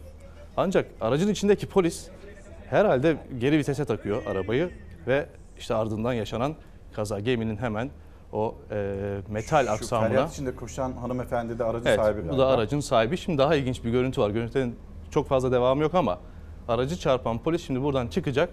Böyle hiçbir şey demeden de gidecek. Şimdi kadın yardım isteyip bakın gidiyor. Kadın yardım istediğine büyük ihtimal pişman oldu. Kendisi çok daha iyi çıkardı büyük ihtimal. Ancak işte yardım etmese daha iyiydi dediğimiz görüntü bu. Şimdi bu aracın e, maddi hasarını kim karşılayacak? Tabii o da soru işareti. O polis de evet iyi niyetle yapmış ama bazen iyi niyetle yapılan eylemler çok da iyi sonuçlar e, doğuramayabiliyor. O zaman buradan da Çin'e gidelim. Çin'de bir anne ve çocuğu arabanın içinde bir kanalın işte şehirle buluştuğu yerde geri geri manevra yapıyor. Eyvah. Sürücü ancak işte fren yerine gaza basınca hep dediğimiz o su birikintisine düşüyor araç. Tabii bundan sonrası aslında bir can pazarı. Çünkü çıkamıyorlar hemen. Evet. Allah'tan suyun sığ olduğu bir yerde hemen orada kazayı gören çevredekiler yardımlarına koşar. Önce çocuk 5 yaşındaki çocuk araçtan çıkarılıyor. Hemen ardından da anne işte kurtarılma görüntüleri de gelecek ar- arkasından. Kadın diyor ki emniyet kemerimiz de takılıydı. Aslında kurallara uymuşlar ama çıkamadık o basıncın etkisiyle. Dediğim gibi Allah'tan sığ bir su yoksa daha, basınç daha da şiddetlenecek hiç çıkamayacaklardı. İşte çocuğu çıkardılar hemen arkasından anneyi de çıkarıyorlar. Neyse ki korkuyla kalmış en azından kimseye bir şey olmamış. O zaman yeniden Brezilya'ya gidelim. Şimdi biz de görüyoruz trafikte zaman zaman e, yapılmaması gereken hareketleri yapanlar var. İşte onlardan biri Brezilya'da. Yani motosiklet böyle kullanılmaz. Bu işi yapan profesyoneller var. Motosikletlerle şov yapan profesyoneller var ama onlar hem trafiğe kapalı alanda yapıyor hem de koruyucu kıyafetler giyiyorlar. Yani dirseklikler, dizlikler ya da tamamen koruyucu kıyafetler. Burada hanımefendinin başında sadece kask var. Ve işte ellerini de bırakmaya çalışınca zaten oturmadığı motosiklette, ayakta olduğu motosiklette elleri de bırakmaya çalışınca yaşadığı bir kaza. Benzer bir görüntü Çin'den geldi. Bu kez sürücüde değil arkada oturan e, kişide hasar vardı. Motosiklet sürücüsü kırmızı ışıkta bekliyorlar. İşte burası görüntü. E, Allah'tan yavaşlar yani daha hızlanamamışlardı. Kız arkadaşıymış arkasındaki herhalde onu da etkilemek için motosikletin önünü kaldırıp e, böyle bir hava atmak isterken Kask da yoktu galiba. kask da yok. Ancak e, hanımefendinin durumu iyi. Çünkü biliyorsun görüntüde devamında ayağa kalkıyor. Sitemler, serzenişler arkasından yaşanan çok küçük çiziklerle atlatmış. Sitemden fazlası olabilir. Artık orası kendi aralarında çözerler. Neyse ki kimseye bir şey olmamış ancak trafikte bunları yapmak hiç de doğru değil ve çok daha ciddi sonuçlarla da sonuçlanabilir. O zaman Rusya'ya gidelim. Yani hareket eden trende ki insanlara işte çak bir beşlik derler ya bir beşlik çakmak isteyen bir genç. Burada da aslında bir facianın eşiğinden dönüldüğü anlar. Böyle gidiyor orada hareket ederken bir yolcuya bir beşlik çakıyor ama sonra trende onu yere çarpıyor. Allah korusun o raylarla ya trenle beton arasında bir yere sıkışıp daha büyük bir felaket yaşanabilirdi. O zaman son olarak da Hindistan'a gidelim. Ve sosyal medya herkes güzel fotoğrafları olsun istiyor. Bir beyefendi Hindistan'da o da böyle güzel bir fotoğrafım olsun isterken işte bastığı yer suya Aslında- gömülüyor ve kendisiyle beraber Bastığı yer ne? O bir bastığı yer bir balçık aslında bir toprak ama o kuruyunca taşlaşmış bir beton yapı gibi görüyor. Neyse şimdi görüntülerde geldi devamı bir şey olmuyor. Yani boğulabilirdi. Kurtulmuş en iyi pozu yakalamak isterken kendisi az daha canından oluyormuş Hindistan'da. Zafer Söken teşekkürler. Bir solukta dünyada olup bitenler, dünyanın konuştuğu konular onları da anlattı Gazze ile birlikte. Ben de sizi Bursa'ya götüreceğim. Bursa'da iki ay önce kiraladığı evinden altın ve dövizlerin azaldığını fark eden kadın kamera sistemine baktı. Bilin bakalım o hırsız kim çıktı?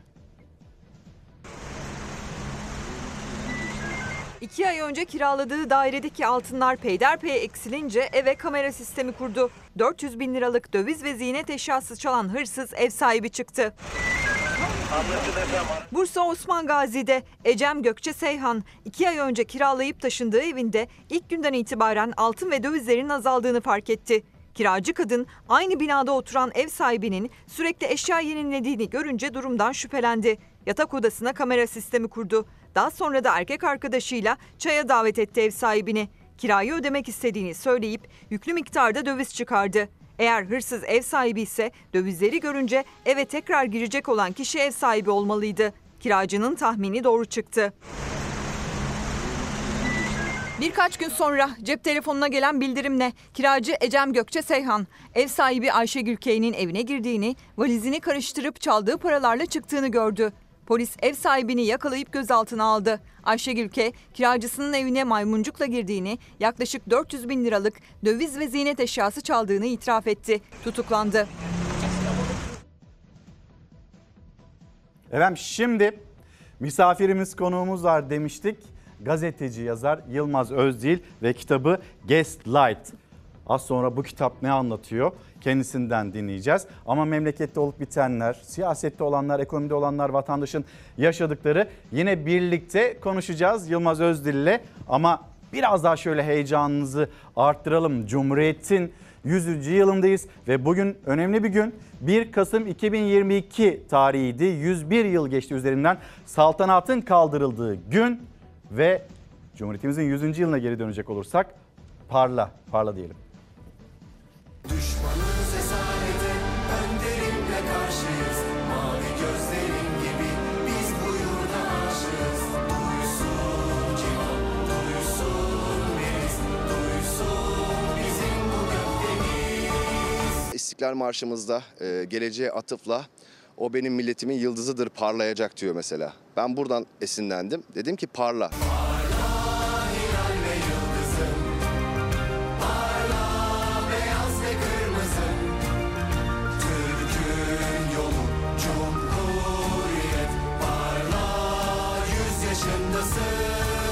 İstiklal Marşı Cumhuriyet'in 100. yılında da ilham oldu. Norm Ender'in Parla isimli marşı bayramda dillerden düşmedi. O kadar sevildi ki Türkiye o marşı söylediği videolarını gönderdi rap sanatçısına. 100. yıl klibi böyle oluştu. Norm Ender olarak tanınan Ender Eroğlu marşını, klibini Fox Haber'e anlattı. Gençlik Marşı'nda da işte yürüyelim arkadaşlar. Orada da yürüyelim arkadaşlar diyor. Şimdi bizim marşımızda da yürüyoruz arkadaşlar. Yürüyoruz arkadaşlar bu yolda dik yamaç Zor ne bilmeyiz pes etmeyiz Küçükken bunun hayalini de kuruyordum. Yani bir gün bu ülkeye marş yapacağım diye. 100. yıl marşı Parla'nın söz yazarı ve bestecisi, rap müzik sanatçısı Norm Ender. Milyonların duyduğu anda coşkuyla eşlik ettiği marşın hikayesini Fox'un çok sevilen Benden Söylemesi programının sunucusu Merve Yıldırım'a anlattı. Heyecanıyla, coşkusuyla sözlerin nasıl ortaya çıktığını paylaştı. İstiklal Marşı'nı, 10. Yıl Marşı'nı, Gençlik Marşı'nı arka arkaya dinleyin. Sonra bu marşı dinledikten sonra diyeceksiniz ki bu aynı atölyeden, aynı stüdyodan çıkmış gibi. Çünkü evet aynı stüdyodan çıktı. Aynı atölyeden, aynı duygulardan beslenerek çıktı o marş. Arkadaş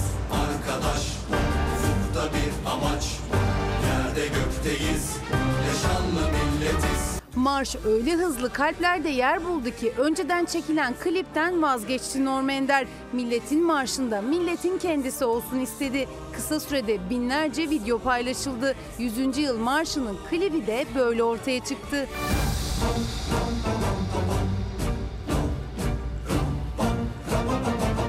Cumhuriyeti ilan ettikten sonra e, çevremizde yine savaşlar vardı. Hani şu anda dünyanın e, durumu ne olursa olsun biz de bunu kutlamalıyız. Yani bu bizim tarihi olan borcumuz.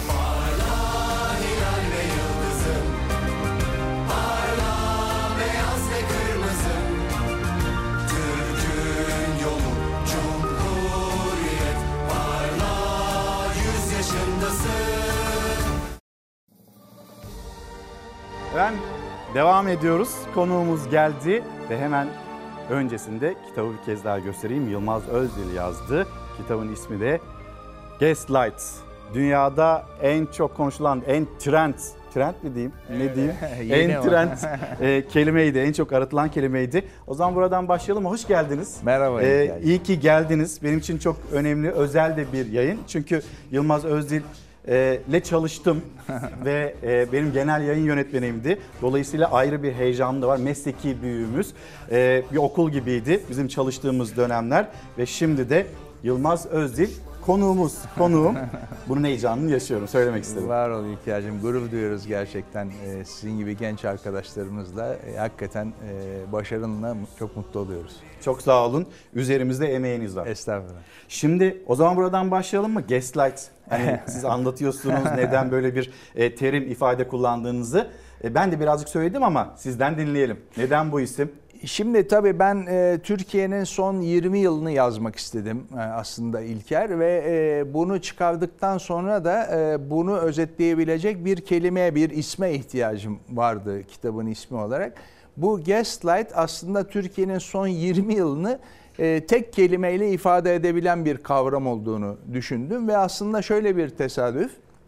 Cumhuriyetimizin 100. yılını e, kutladığımız dönemde aslında bu kelime e, dünyada yani bütün dünyada e, en çok aranan kelime oldu. Amerika'nın e, dünya çapında dünyanın en köklü e, sözlük e, kurumu var. E, o sözlük kurumunda en çok aranan kelime bu. Sebebi de şu. e, yani e, hatta bazı okurlarımız soruyorlar niye İngilizce e, yazdın ismini diye. Çünkü bu kelimenin Türkçe karşılığı yok. Yani Türkçe'de de gaslight, gaslighting olarak e, kullanılıyor. Japonya'da da gaslight olarak kullanılıyor.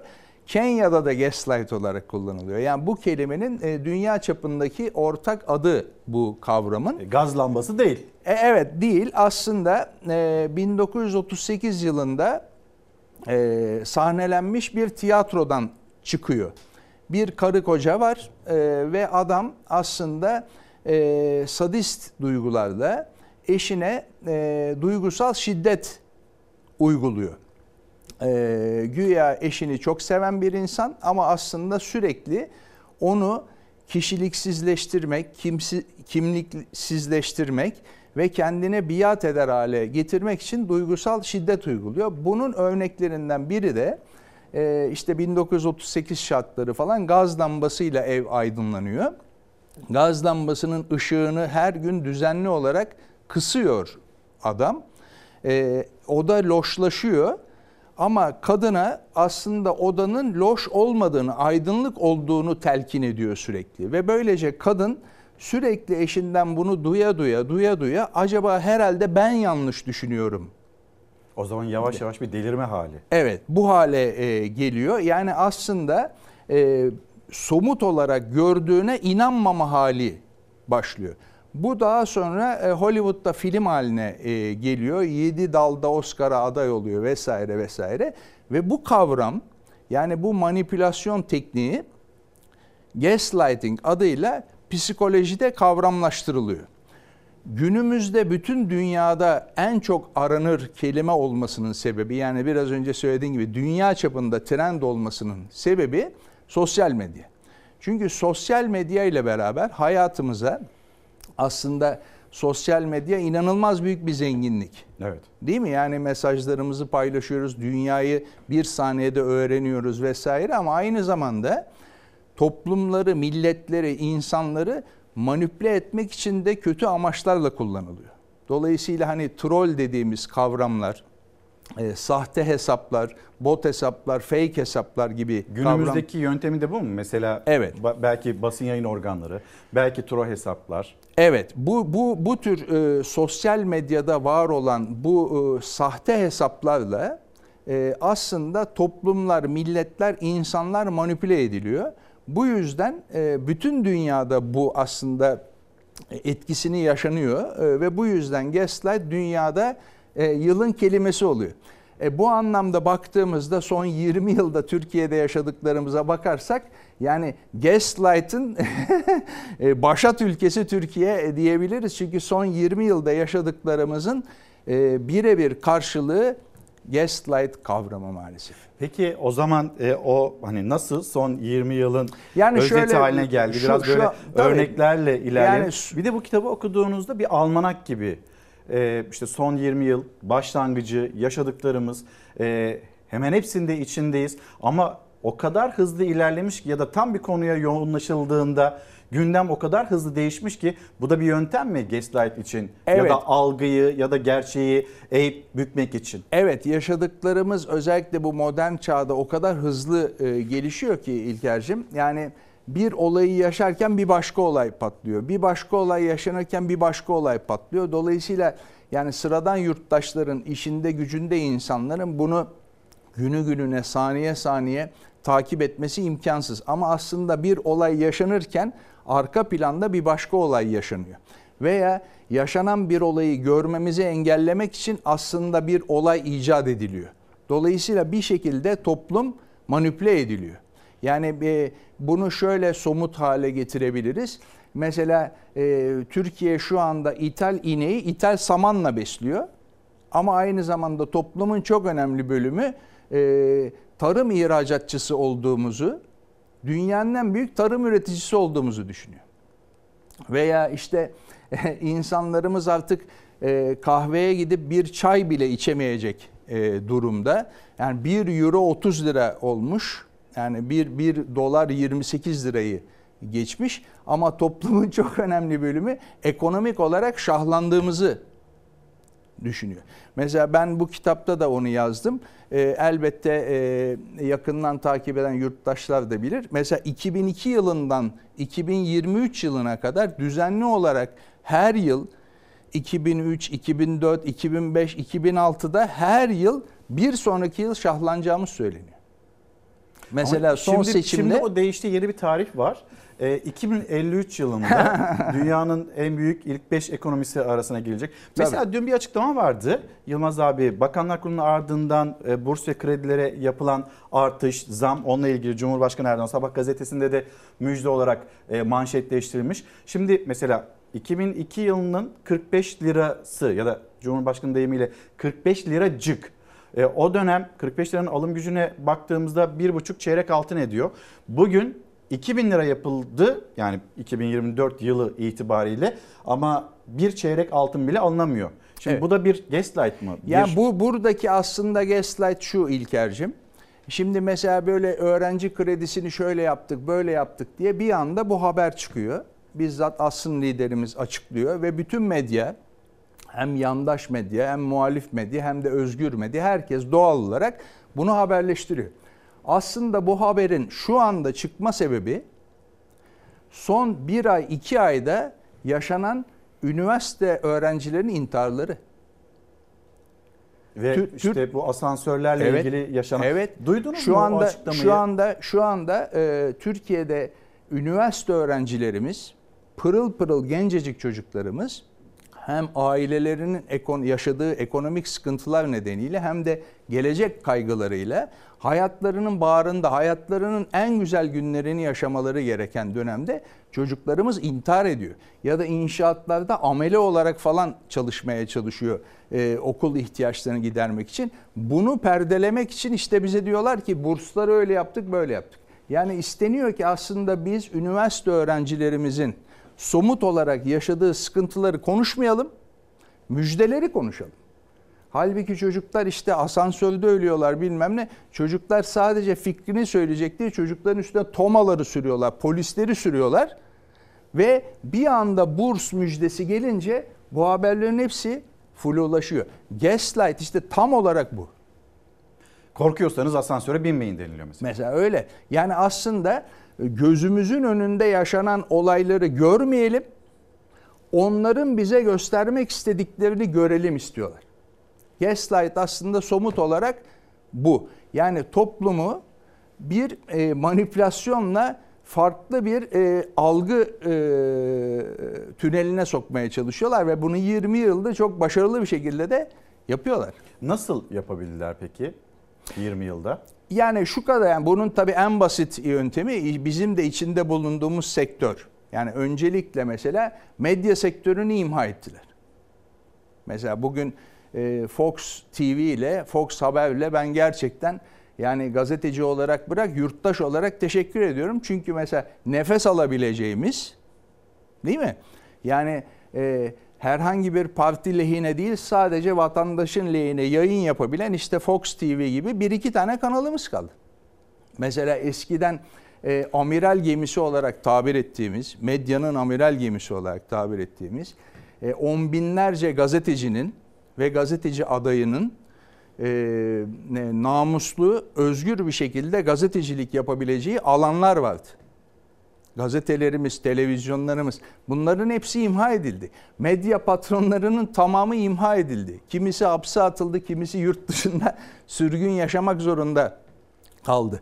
Yani medya dediğimiz kavramı önce yandaşlaştırdılar, sonra merdiven altına indirdiler. Yani bugün Türkiye'de gazetecilik adı altında aslında bir kesim e, iktidar e, e, Halkla dan- ilişkiler çalışması. Evet, iktidarın halkla ilişki PR faaliyetini e, yürütüyor. Bir kesimde yani e, maalesef muhalefet partilerinden e, hortumla beslenerek gazetecilik yapıyor. Dolayısıyla topluma aslında haber diye partilerin propagandaları e, yapılıyor. E, bir yandan da bunun tabii bir sosyal medya tarafı da var. Yani bu e, konvansiyonel medyada yani e, yazılı ve görsel basında yaşadığımız bu yandaşlaşma aynı zamanda sosyal medyada da oluştu. Mesela isimsiz ya da sahte isimlerle dolu e, sayısız e, troll var. Mesela bunu vatandaşın daha kolay algılayabilmesi için şöyle örneklendirebiliriz. Mesela şirket isimleri vermeyelim ama e, vereyim hadi. Mesela Vermeyin isterseniz. vermeyeyim. Mesela videoların yayınlandığı bir e, sosyal medya hesabı var. Ya da mesela güzel hatıralarımızın yayınlandığı bir sosyal medya hesabı var. Bir de mesaj yazdığımız bir sosyal medya hesabı. Ha onu biz söylüyoruz. Verebilir misiniz? Heh. YouTube, Instagram ve Twitter'ı Evet. söylüyorsunuz. X'i Şimdi mesela YouTube'da veya Instagram'a girerseniz oradaki görüntülerin, videoların altında troll göremezsiniz. Ve orada aslında güzel bir şey yazdıysanız güzel karşılıklar bulduğunuzu görürsünüz. Çünkü neden? YouTube'da ve Instagram'da siz sahte isimle hesap açamazsınız. Somut, gerçek kişi olmanız lazım. Çünkü orada sahte isimle hesap açarsanız algoritma sizi direkt olarak sistemin dışına atıyor. Ama Twitter'da yani X'te sahte isimle istediğiniz kadar yayın yapabiliyorsunuz. Dolayısıyla bütün troller nerede? Twitter'da. Ama mesela YouTube'da, Instagram'da troll göremezsiniz. İşte aslında gaslight dediğimiz tam olarak bu. Mesela siz Twitter'a girerseniz bambaşka bir Türkiye görüyorsunuz.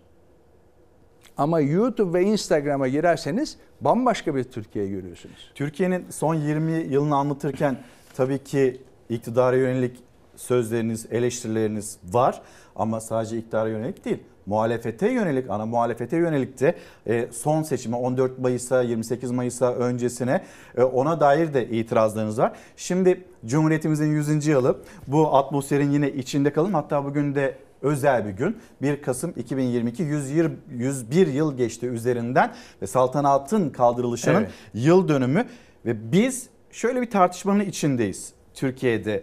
Ee, Cumhurbaşkanı Erdoğan 29 Ekim tarihinde bir tarafıyla hani yeterince coşkulu kutlandı mı onu da konuşalım. Diğer tarafıyla siyasetin bir konusu başlı haline geldi. Vahdettin Köşkü'nden neden donanma selamlandı? Haberimizi izleyelim. Siyasetteki tartışmasıyla birlikte sonra da görüşlerinizi istiyorum. Tabii elbette. İzleyelim.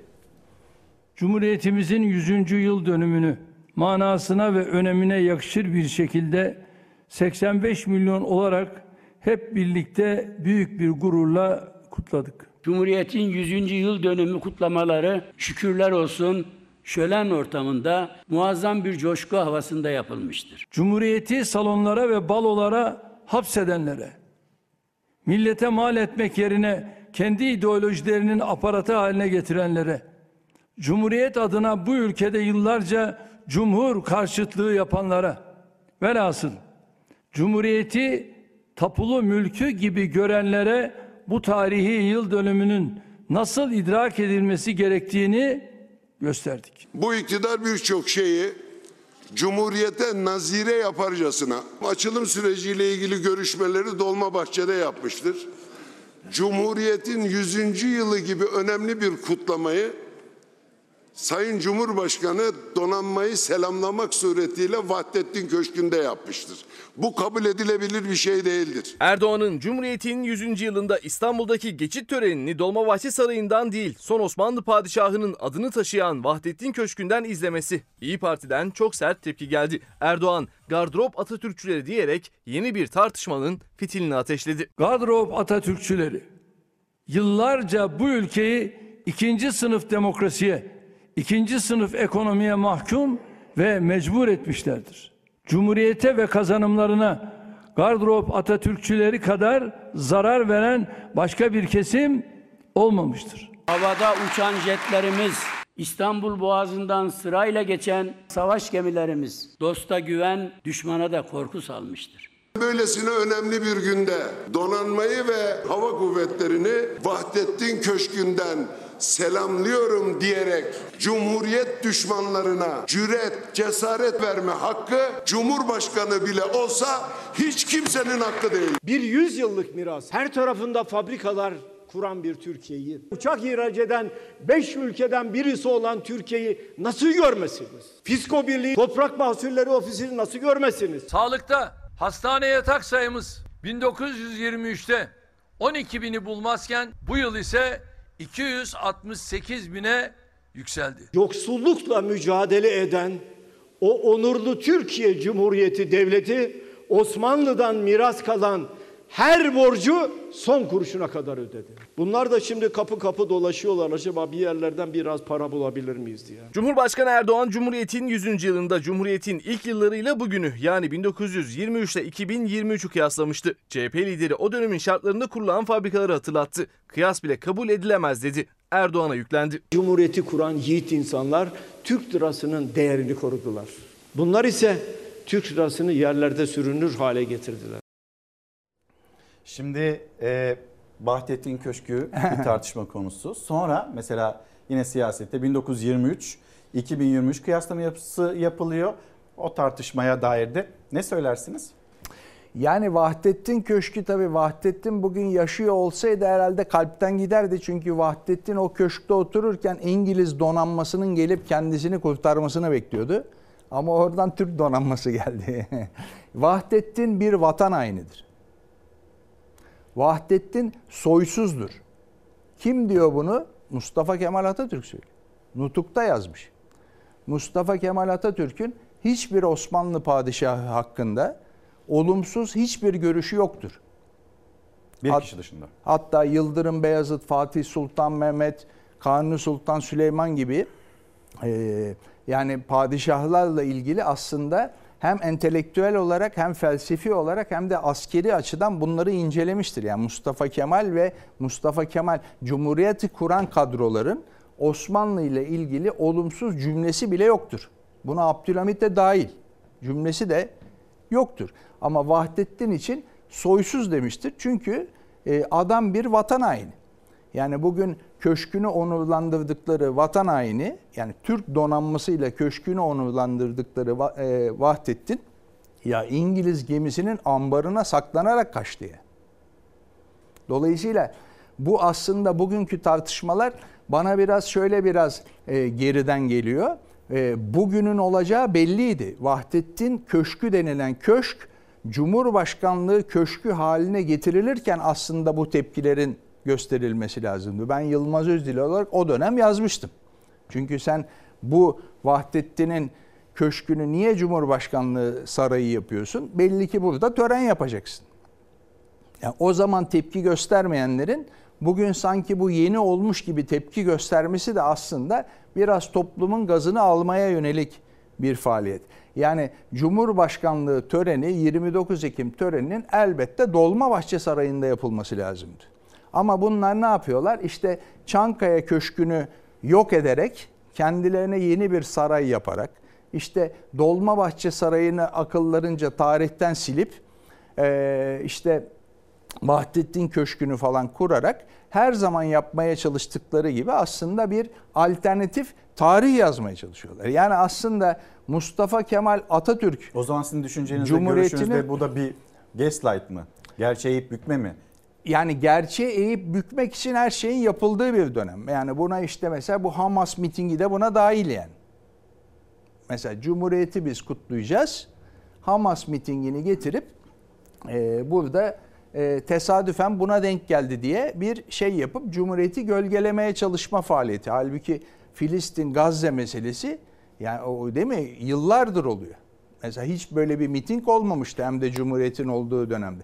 Yani Vahdettin Köşkü de aslında böyle bir şey. Yani alternatif e, tarih yazma e, gayretinin bir sonucu. Ama e, muhalefet açısından baktığımızda şu an gösterilen tepki geç kalmış bir tepki. Çünkü zaten Vahdettin Köşkü'nü Cumhurbaşkanlığı sarayı yapmak için 5 sene önce bu faaliyet başladığında belli ki e, bunu yapacaklardı. Cumhuriyetimizi peki 100. yılına yakışır şekilde kutladık mı? Yani Cumhurbaşkanı öyle söylüyor. Şimdi şöyle lideri yani bu, bu çok söylüyor. somut bir şey. Yani iktidar Vatandaş nezdinde tabii iktidar farklı. vesaire kutlamamak için her şeyi yaptı. Muhalefet de kutlamamak için her şeyi yaptı. Mesela Cumhuriyeti kurmuş olan memleket yani Türkiye'de rejimi kurmuş olan Cumhuriyet Halk Partisi ya otel salonunda yaptı. Bu rezalettir ya. Rezalettir ya. Ama halk yani genci, yaşlısı, eğitimlisi, eğitimsizi, şehirlisi, köylüsü, türbanlısı, türbansızı, piercinglisi, kasketlisi halk Cumhuriyeti inanılmaz bir coşkuyla kutladı omuz omuza. Çünkü neden? Aslında e, Mustafa Kemal'in zaten büyüklüğü burada. Yani e, fikirleri 19. yüzyıldan 21. yüzyıla geçmeyi başaran dünya tarihindeki tek insandır Mustafa Kemal. Çünkü Mustafa Kemal aslında e, bir ideoloji vaat etmedi insanlara. Yani bu 2. Dünya Savaşı'ndan sonra suni olarak çıkarıldığı gibi sağcı solcu vesaire gibi falan bakış açıları vaat etmedi. Mustafa Kemal devriminin Mustafa Kemal aydınlanmasının odak noktası insandır. Mustafa Kemal Cumhuriyetle biz Türk vatandaşlarına insan olmayı vaat etti. İnsan olmayı vaat etti. Kadınlarımıza eşit birey, eşit insan olmayı vaat etti. Gençlerimize, çocuklarımıza eşit eğitim fırsatı vaat etti. Yani ne ideolojidir bu? Ne bir dayatmadır. İnsana insan olmayı vaat ettiği için Cumhuriyet ve Cumhuriyet bize insana insan olmayı e, kazandırdığı için mesela bugün Vahdettin Köşkü'nde oturan e, Tayyip Erdoğan babası bir taka kaptanıdır. Bir taka kaptanının çocuğu Cumhurbaşkanı olabiliyorsa bunu Cumhuriyete borçludur. Dolayısıyla sıradan ailelere, sıradan ailelerin çocuklarına Cumhurbaşkanı olabilme, profesör olabilme, herhangi bir meslekte uzmanlaşabilme fırsatı vermiştir Cumhuriyet.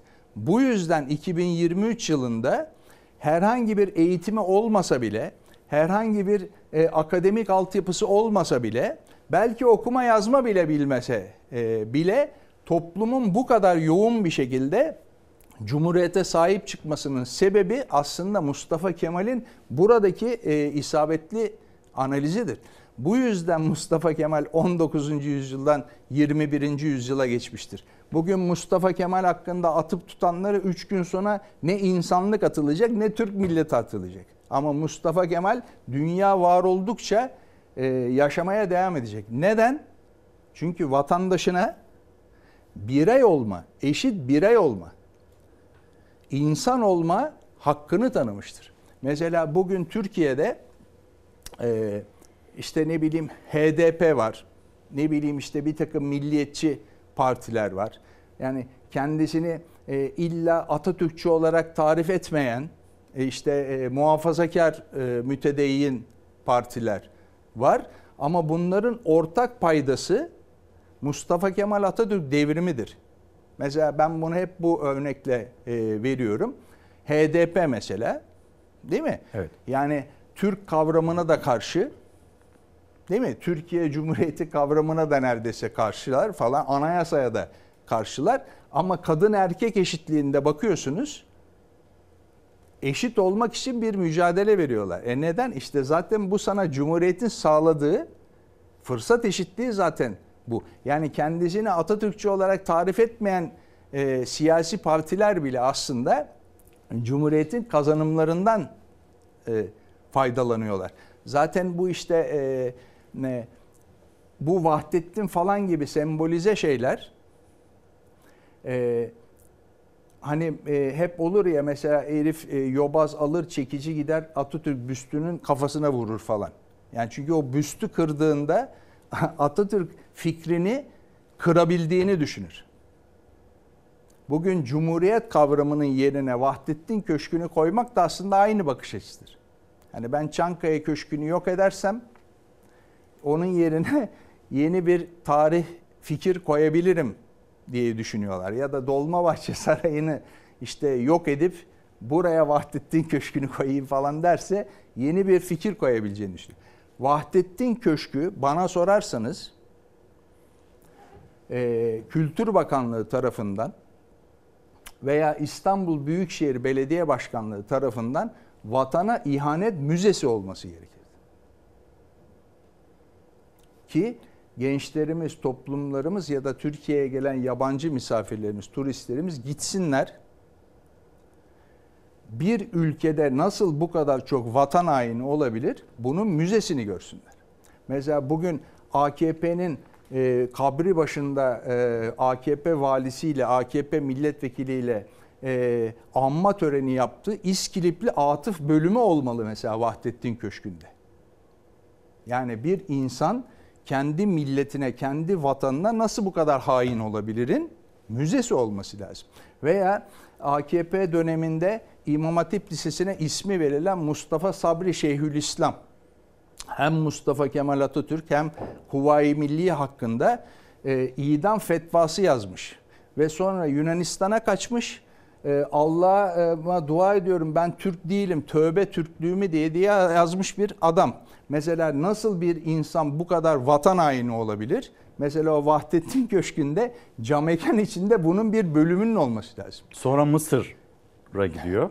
Evet Mustafa Sabri sonra Mısır. Çünkü Yunanistan bile... Yine İngiliz zırhlısıyla mı gidiyor Yunanistan'a? O Yunan zırhlısıyla, İngiliz zırhlısıyla Yunanistan'a kaçıyor. Padişahı da yine İngiliz zırhlısıyla işte e, İtalya'ya, Fransa'ya kaçıyor. Yani bunlar e, Vahdettin Köşkü bence olacaksa vatana ihanet müzesi olarak e, olmalıydı ama e, maalesef e, Cumhurbaşkanlığı Köşkü yaptılar. Bence yanlış yaptılar yani. Ee, şimdi Cumhurbaşkanı'nın dün kabine toplantısından sonra e, bir çıkışı daha var. Bugün çok konuşulacak. Hatta e, o cümlelerin içinde size yönelik bir eleştiri ifadesi de var. E, Erdoğan gardrop Atatürkçüleri böyle bir çıkış yaptı. Ne dedi, neyi kastetti ve Yılmaz Özdil ne der? Türkiye'yi ayağına vurulan prangalarından biz kurtardık. Bizim dönemimize kadar Türkiye'nin en büyük sorunu milletin kurduğu cumhuriyeti milletin değerleriyle, inancıyla, kültürüyle hesaplaşma aracı haline dönüştüren istismarcılar olmuştur. Gadrop Atatürkçüleri yıllarca bu ülkeyi ikinci sınıf demokrasiye, ikinci sınıf ekonomiye mahkum ve mecbur etmişlerdir. Cumhuriyete ve kazanımlarına gardrop Atatürkçüleri kadar zarar veren başka bir kesim olmamıştır. Gazi'nin vefatından sonra milleti yıllarca inim inim inletenler işte bunlardır. Milleti mümeyyiz görmeyip yıllarca sandığı önünden kaçıranlar bunlardır.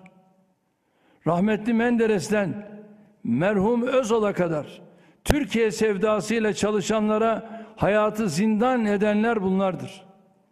Güya Cumhuriyeti koruma adına 1960'tan itibaren her 10 yılda bir milli iradeye kastedenler bunlardır. Anadolu insanını takunyalı, örümcek kafalı, makarnacı, yobaz, göbeğini kaşıyan adam diyerek aşağılayanlar bunlardır. Kızlarımızı kılık kıyafetlerinden dolayı üniversite kapılarında ağlatanlar bunlardır. Kadınların sadece okuma hakkını değil, kamuda çalışma ve seçilme hakkını da gasp edenler yine bunlardır. Cumhuriyet mitingleri adı altında darbe çığırtkanlığı yapanlar bunlardır. Sırf oy tercihleri sebebiyle depremzedelerimize hakaret edenler yine bunlardır. Bu faşist zihniyetin mensuplarıdır. Uzun uzun ve sert sözler Çok güzel Cumhurbaşkanı'ndan. konuşmuş evet. Yani şimdi e, asrın liderimiz yani Cumhurbaşkanımız Atatürkçüleri sevmiyor. Yani biz Atatürkçülerin de kendisine bayıldığımız söylenemez zaten. Ama burada şöyle bir şey var. Biz Atatürkçüler yani kendisini Atatürkçü olarak hisseden insanlar demokrasi kültürümüz gereği Cumhurbaşkanına son derece saygılıyız. Çünkü demokratik yollarla seçilmiş başımızın üstünde yeri var. Yani kendisine saygı gösterme zorunluluğumuz olmadığı halde kültürel açıdan demokrasi kültürümüz gereği saygı duyuyoruz. Ama kendisinin bize saygı gösterme zorunluluğu var. Çünkü kendisi Türkiye Cumhuriyeti'nin bütün yurttaşlarını kucaklamak, Türkiye Cumhuriyeti'nin bütün yurttaşlarına sahip çıkmak, Türkiye Cumhuriyeti yurttaşlarının tamamını sevmek, koruyup kollamak üzerine yemin etti. Benim mesela Tayyip Erdoğan'ı seveyim diye bir yeminim yok. Ama demokrasi kültürüm gereği Cumhurbaşkanlığı makamına saygı duyuyorum. Ama kendisi bizi sevmek üzere yemin etti. Mesela Cumhurbaşkanlığı görevinden ayrıldıktan sonra yine bizi sevmek zorunda değil. Ama şu an oturduğu koltuk itibariyle Türkiye Cumhuriyeti eğer 85 milyon yurttaşsak biz 85 milyonunu da sevmek zorunda. İşte bu şekilde hedef göstermek, hakaret etmek, küfüre varan e, tacizlerde bulunmak Cumhurbaşkanlığının yeminine aykırı zaten. Yani Cumhurbaşkanı Atatürkçü olsun veya olmasın, hangi partiye oy verirse versin, hangi e, düşünsel e, durumu e, benimserse benimsesin, Türkiye Cumhuriyeti'nin bütün yurttaşlarını e, sevmek, koruyup kollamak ve onu yüceltmek üzerine yemin etti yahu. Anayasal olarak bu onun görevi. Mesela benim onu sevmek benim görevim değil. Severim ya da sevmem. Ben bu sıradan vatandaşım. Yani sokaktaki Ahmet Efendi de beni ya da seni sever ya da sevmez. Herkes kendi bileceği iştir. Ama Cumhurbaşkanı'nın hepimizi sevmesi anayasal görevidir. Bu konuda yemin etti. Gardırop Atatürkçüleri meselesine gelince Gardırop Atatürkçüleri aslında 12 Eylül darbesinden sonra Türkiye'de e, kökleşmiş bir kurumdur. Yani aslında Atatürkçü olmayan Kenan Evren ve Cuntası'nın Atatürkçüymüş gibi görünüp aslında işte bu siyasal dincileri Türkiye'de iktidar yapanlardır. Yani aslında bugün siyasal dinci tabir ettiğimiz partiler bizatihi gardırop Atatürkçüsü Kenan Evren ve tayfasının önünü açtığı kadrolardır. E, her defasında sandığı önümüzden aldılar diyor. Eğer bugün Türkiye'de çok partili seçim yapılıyorsa, Türkiye'de bugün sandık konulup seçim yapılıyorsa eğer, Tayyip Erdoğan bunu Cumhuriyet Halk Partisi'ne ve İsmet İnönü'ye borçlu. Tayyip Erdoğan bunu Atatürk'ün kendisine borçlu. Tayyip Erdoğan bunu Cumhuriyet Halk Partisi kadrolarına borçlu. İsmet İnönü dünya tarihinde bütün dünya siyasi tarihinde seçimi kaybedeceğini bile bile rakip partinin seçimi kazanacağını bile bile ülkeyi çok partili rejime geçiren dünya tarihindeki ilk insandır. Hem milli mücadele kahramanımızdır hem de Cumhuriyet Halk Partisi'nin genel başkanıdır ve aynı zamanda Cumhurbaşkanıdır. Bugün Tayyip Erdoğan'ın faşistler bunlar diye bağırdı. İnsanlara borçlu Tayyip Erdoğan Cumhurbaşkanı olmasını. Cumhuriyete asıl zarar verenler onlardır. Millet iradesine saygı duymayanlar Eh, onlardır. millet iradesine saygı duymayan ben muhalif kesimden bugüne kadar bir kişi bile görmedim. Ha fikrimizi söylemeyi millet iradesine saygısızlık olarak kabul ediyor evet ama öyle bir şey değil. Bu sadece biz sadece fikrimizi söylüyoruz. Ama e, AKP'nin ya da Tayyip Erdoğan'ın veya Abdullah Gül'ün veya Binali Yıldırım'ın veya Ahmet Davutoğlu'nun ben başbakan olmasının ve uyguladığı politikaların yanlış olduğunu düşünüyorum ve bu konudaki fikrimi söylüyorum. Ama onların başbakan olmasına, milletvekili olmasına, cumhurbaşkanı olmasına, ülkemizi temsil etmesine ben itiraz eden, buna karşı çıkan, buna karşı çıkmak için bir faaliyet gösteren ben bugüne kadar bir e, Atatürkçü muhalif görmedim. Yani bugün Tayyip Erdoğan'ı e, oradan e, yaka paça alıp tankla topla indirip e, felaketine sebep olmak isteyen bir tek 15 Temmuz darbe girişimi oldu. E, 15 Temmuz darbe girişini yapanlar da zaten bunların bir şekilde hükümet ortağıydı zaten. Yani Türkiye'nin Atatürkçü subaylarını, namuslu subaylarını e, hapse atıp değil mi? 15 Temmuz'da darbe yapacak olanların önünü kim açtı? Kendileri açtı. Dolayısıyla ben Atatürkçü tabir edilen, kendisini layık Cumhuriyet yurttaşı kabul edilen insanlardan ben e, AKP'ye, Tayyip Erdoğan'a veya bir başka AKP milletvekiline, bakana saygısızlık yapanı ben görmedim. Yani mesela e, yani Süleyman Soylu'dan işte e, Fahrettin Koca'ya kadar hatta zaman zaman e, milletvekili olmadığı halde bugünkü kabinede de var. Yani toplum tarafından seçilmediği halde bakan olan bakanlarımız var. Anayasal hakları. E bunlara da kimsenin itiraz ettiğini ben bugüne kadar duymadım. Benim gördüğüm toplumu aşağılayan, toplumu yani kendisi gibi düşünmeyen insanları aşağılayan, hakaret eden vesaire benim gördüğüm bir tek kendisi var ve o da aslında yemin ettiği için yeminine aykırı davranmış gibi görüyorum. Şimdi vaktiniz varsa lütfen e, bir molaya gidelim. Reklamlara gidelim. Reklamların dönüşünde e, AK Parti'ye, Cumhur İttifakı'na, yönetim şekline, yaklaşımına, e, ekonomiyi ele alışına ciddi itirazlarınız var. Ama e, Cumhuriyeti kuran parti, o partiye yönelik de e, ifadeleriniz, eleştirileriniz var. Onu da dinlemek istiyoruz. Ayrıca bizim hazırladığımız bir takım haberler var. Onları da yine izleyicilerimizle paylaşalım. Bir mola verelim. Reklamların ardından yeniden buradayız Yılmaz Özdil'le. Günaydın bir kez daha Çalar Saat'te devam ediyoruz. Konuğumuz, misafirimiz Yılmaz Özdil, gazeteci yazar. Yeni kitabı, yeni kitabında anlattıkları 20 yıllık Türkiye'nin özeti diyor Gaslight kitabında. Hem kitabı konuşuyoruz hem de bugünü konuşuyoruz. Mesela hafta sonunda 4 Kasım'da 5 Kasım'da Cumhuriyet Halk Partisi'nde bir genel başkanlık yarışı var. Kurultay heyecanı yaşanıyor. O yarışa yavaş yavaş böyle zamanda akarken sert mesajlar, resli mesajlar, iddialı mesajlar da geliyor. Bir bakalım ee, Özgür Özel ne söyledi? Kılıçdaroğlu parti MYK'ya ne söyledi? Kulislerle birlikte izleyelim.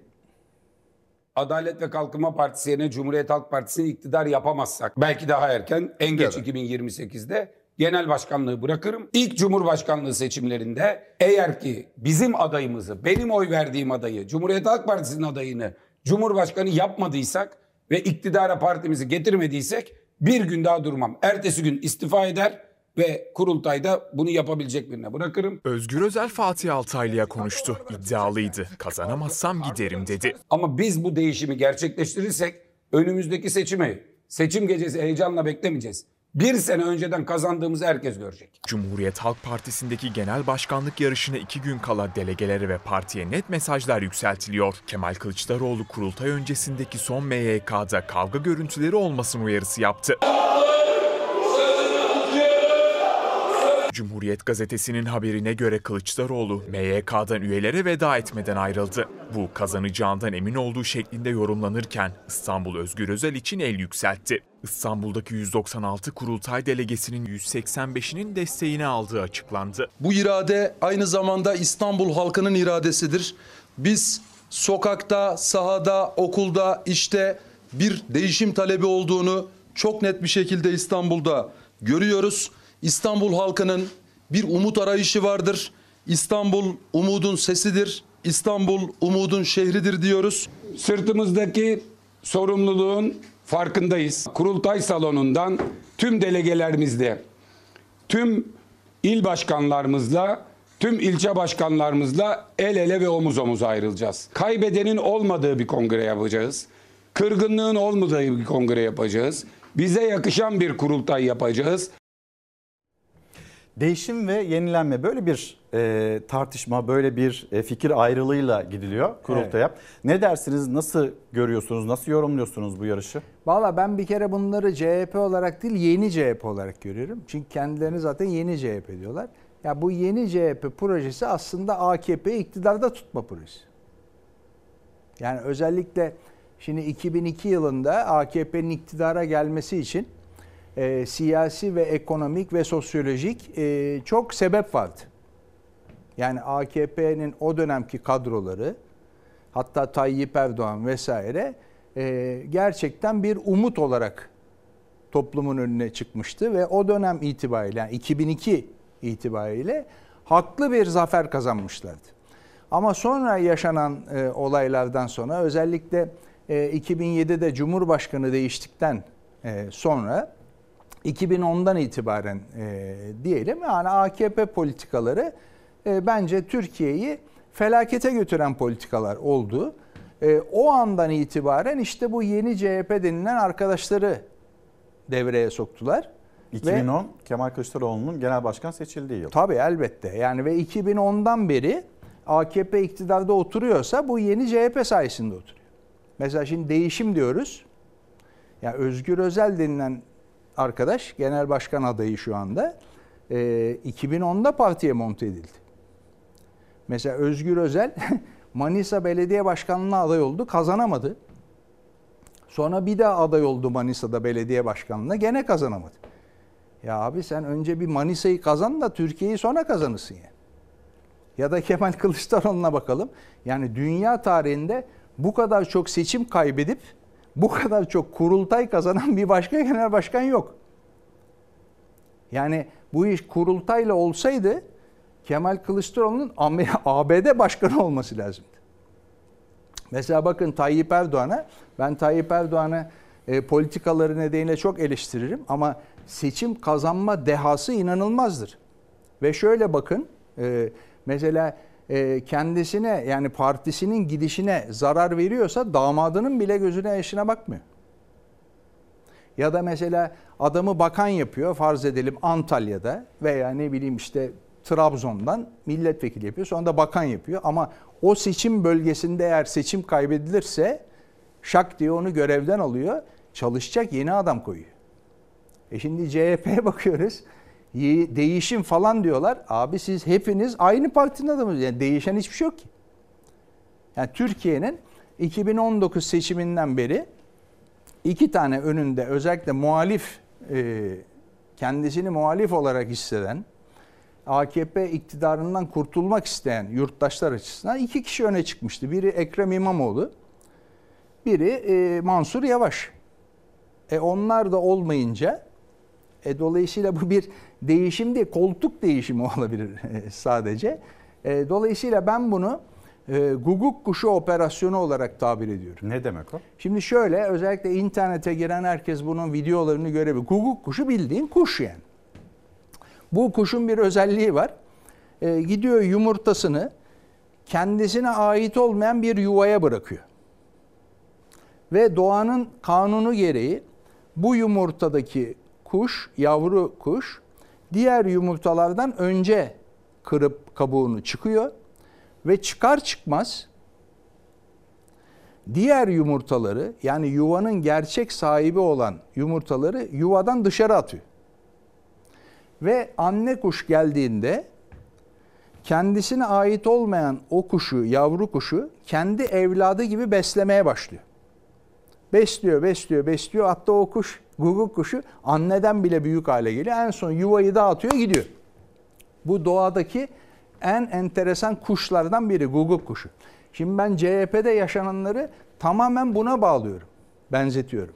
Yani 2010 yılından beri Cumhuriyet Halk Partisi ile alakası bile olmayan hatta belki HDP'de politika yapması gereken ne bileyim işte AKP'de politika yapması gereken insanları getirip partinin yönetimine oturttular paraşütle.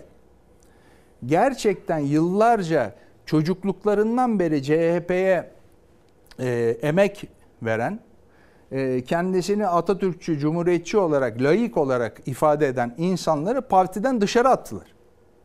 Mesela bir tane e, siyasal dinciyi getirdiler. Kadın kontenjanından partiye soktular.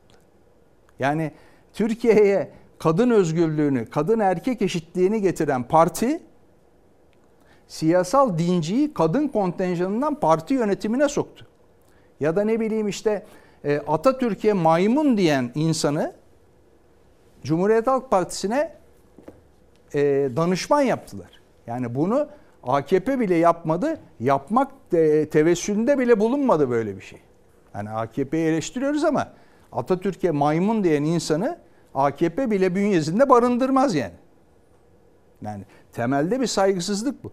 Yani Atatürk'e maymun diyen insanı Yunanistan hükümetinde bile danışman yapmazlar. Özgür Özel'den böyle şunu bir saygısızlık duyuyoruz. olmaz. Sağcı danışmanlar onların hepsi bu partiden e, Dolayısıyla girecekler. bu partinin e, 2010 yılından beri varoluş sebebi e, aslında AKP iktidarının e, devamını sağlamak. Ben böyle düşünüyorum. Şimdi e, kitabınızda da bundan söz ediyorsun. Peki Evet. e, 14 Mayıs, 28 Mayıs iki seçim geride kaldı. Sizce bu seçim neden kaybedildi? Yani bunun çok basit bir sebebi var. Şimdi mesela e, aslına bakarsanız yani anayasa değiştiğinden beri yani Cumhurbaşkanını halk tarafından seçmeye başladığımızdan beri ya biliyorsunuz işte tek adam rejimine geçtik, anayasayı değiştirdik ve dediler ki Cumhurbaşkanı halk seçsin. Süper. Halk seçsin. İlk Cumhurbaşkanlığı adayında e, Cumhuriyet Halk Partisi 27 yaşına kadar Türkiye'ye bile gelmemiş Eleser mezunu siyasal dinci Ekmelettin İhsanoğlu'nu getirdi aday yaptı. Yani Tayyip Erdoğan'ın Ekmelettin İhsanoğlu'nu yenmesi yani ne bileyim işte Real Madrid'in Çemişgezek Spor'la maç yapması gibi bir şey yani. E Tayyip Erdoğan'ın Ekmelettin İhsanoğlu'nu yani bir lokmada yedi. Değil mi? Yani her şeyi bırakalım. Siyasal dinci, eleser kültürü, Arap kültürüyle bürümüş bir insanı 27 yaşına kadar e, Türkiye'ye adam ayak bile basmamış bir insanı babası vatan haini Mustafa Sabri'nin ayağının dibinde yatıyor. Kahire'de.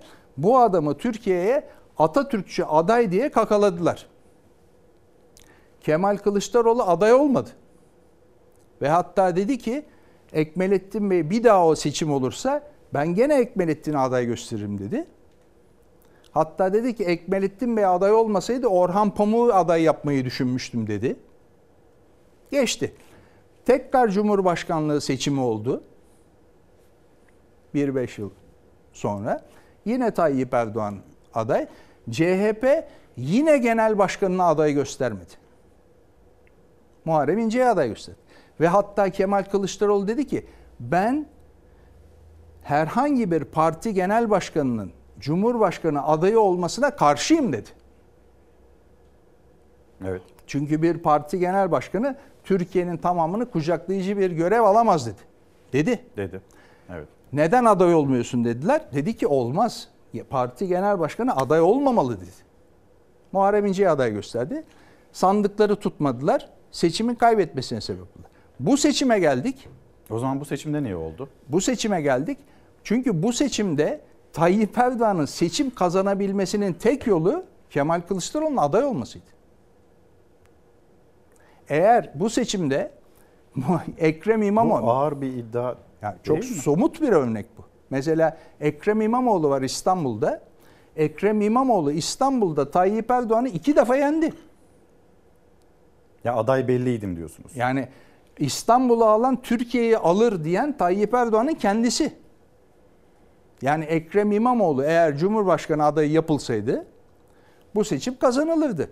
Veya Mansur Yavaş milliyetçi kökenli bir e, Cumhuriyet Halk Partisi adayı olmasına rağmen Ankara'da yaptığı eşit e, insanlara eşit davranışlarıyla Ankara'da herkesin sevgilisi oldu. Değil mi? Bugün bile çok daha yüksek bir oy potansiyeli sahip olduğunu görüyoruz. Bütün Türkiye bu iki insandan birinin aday olmasını istiyor.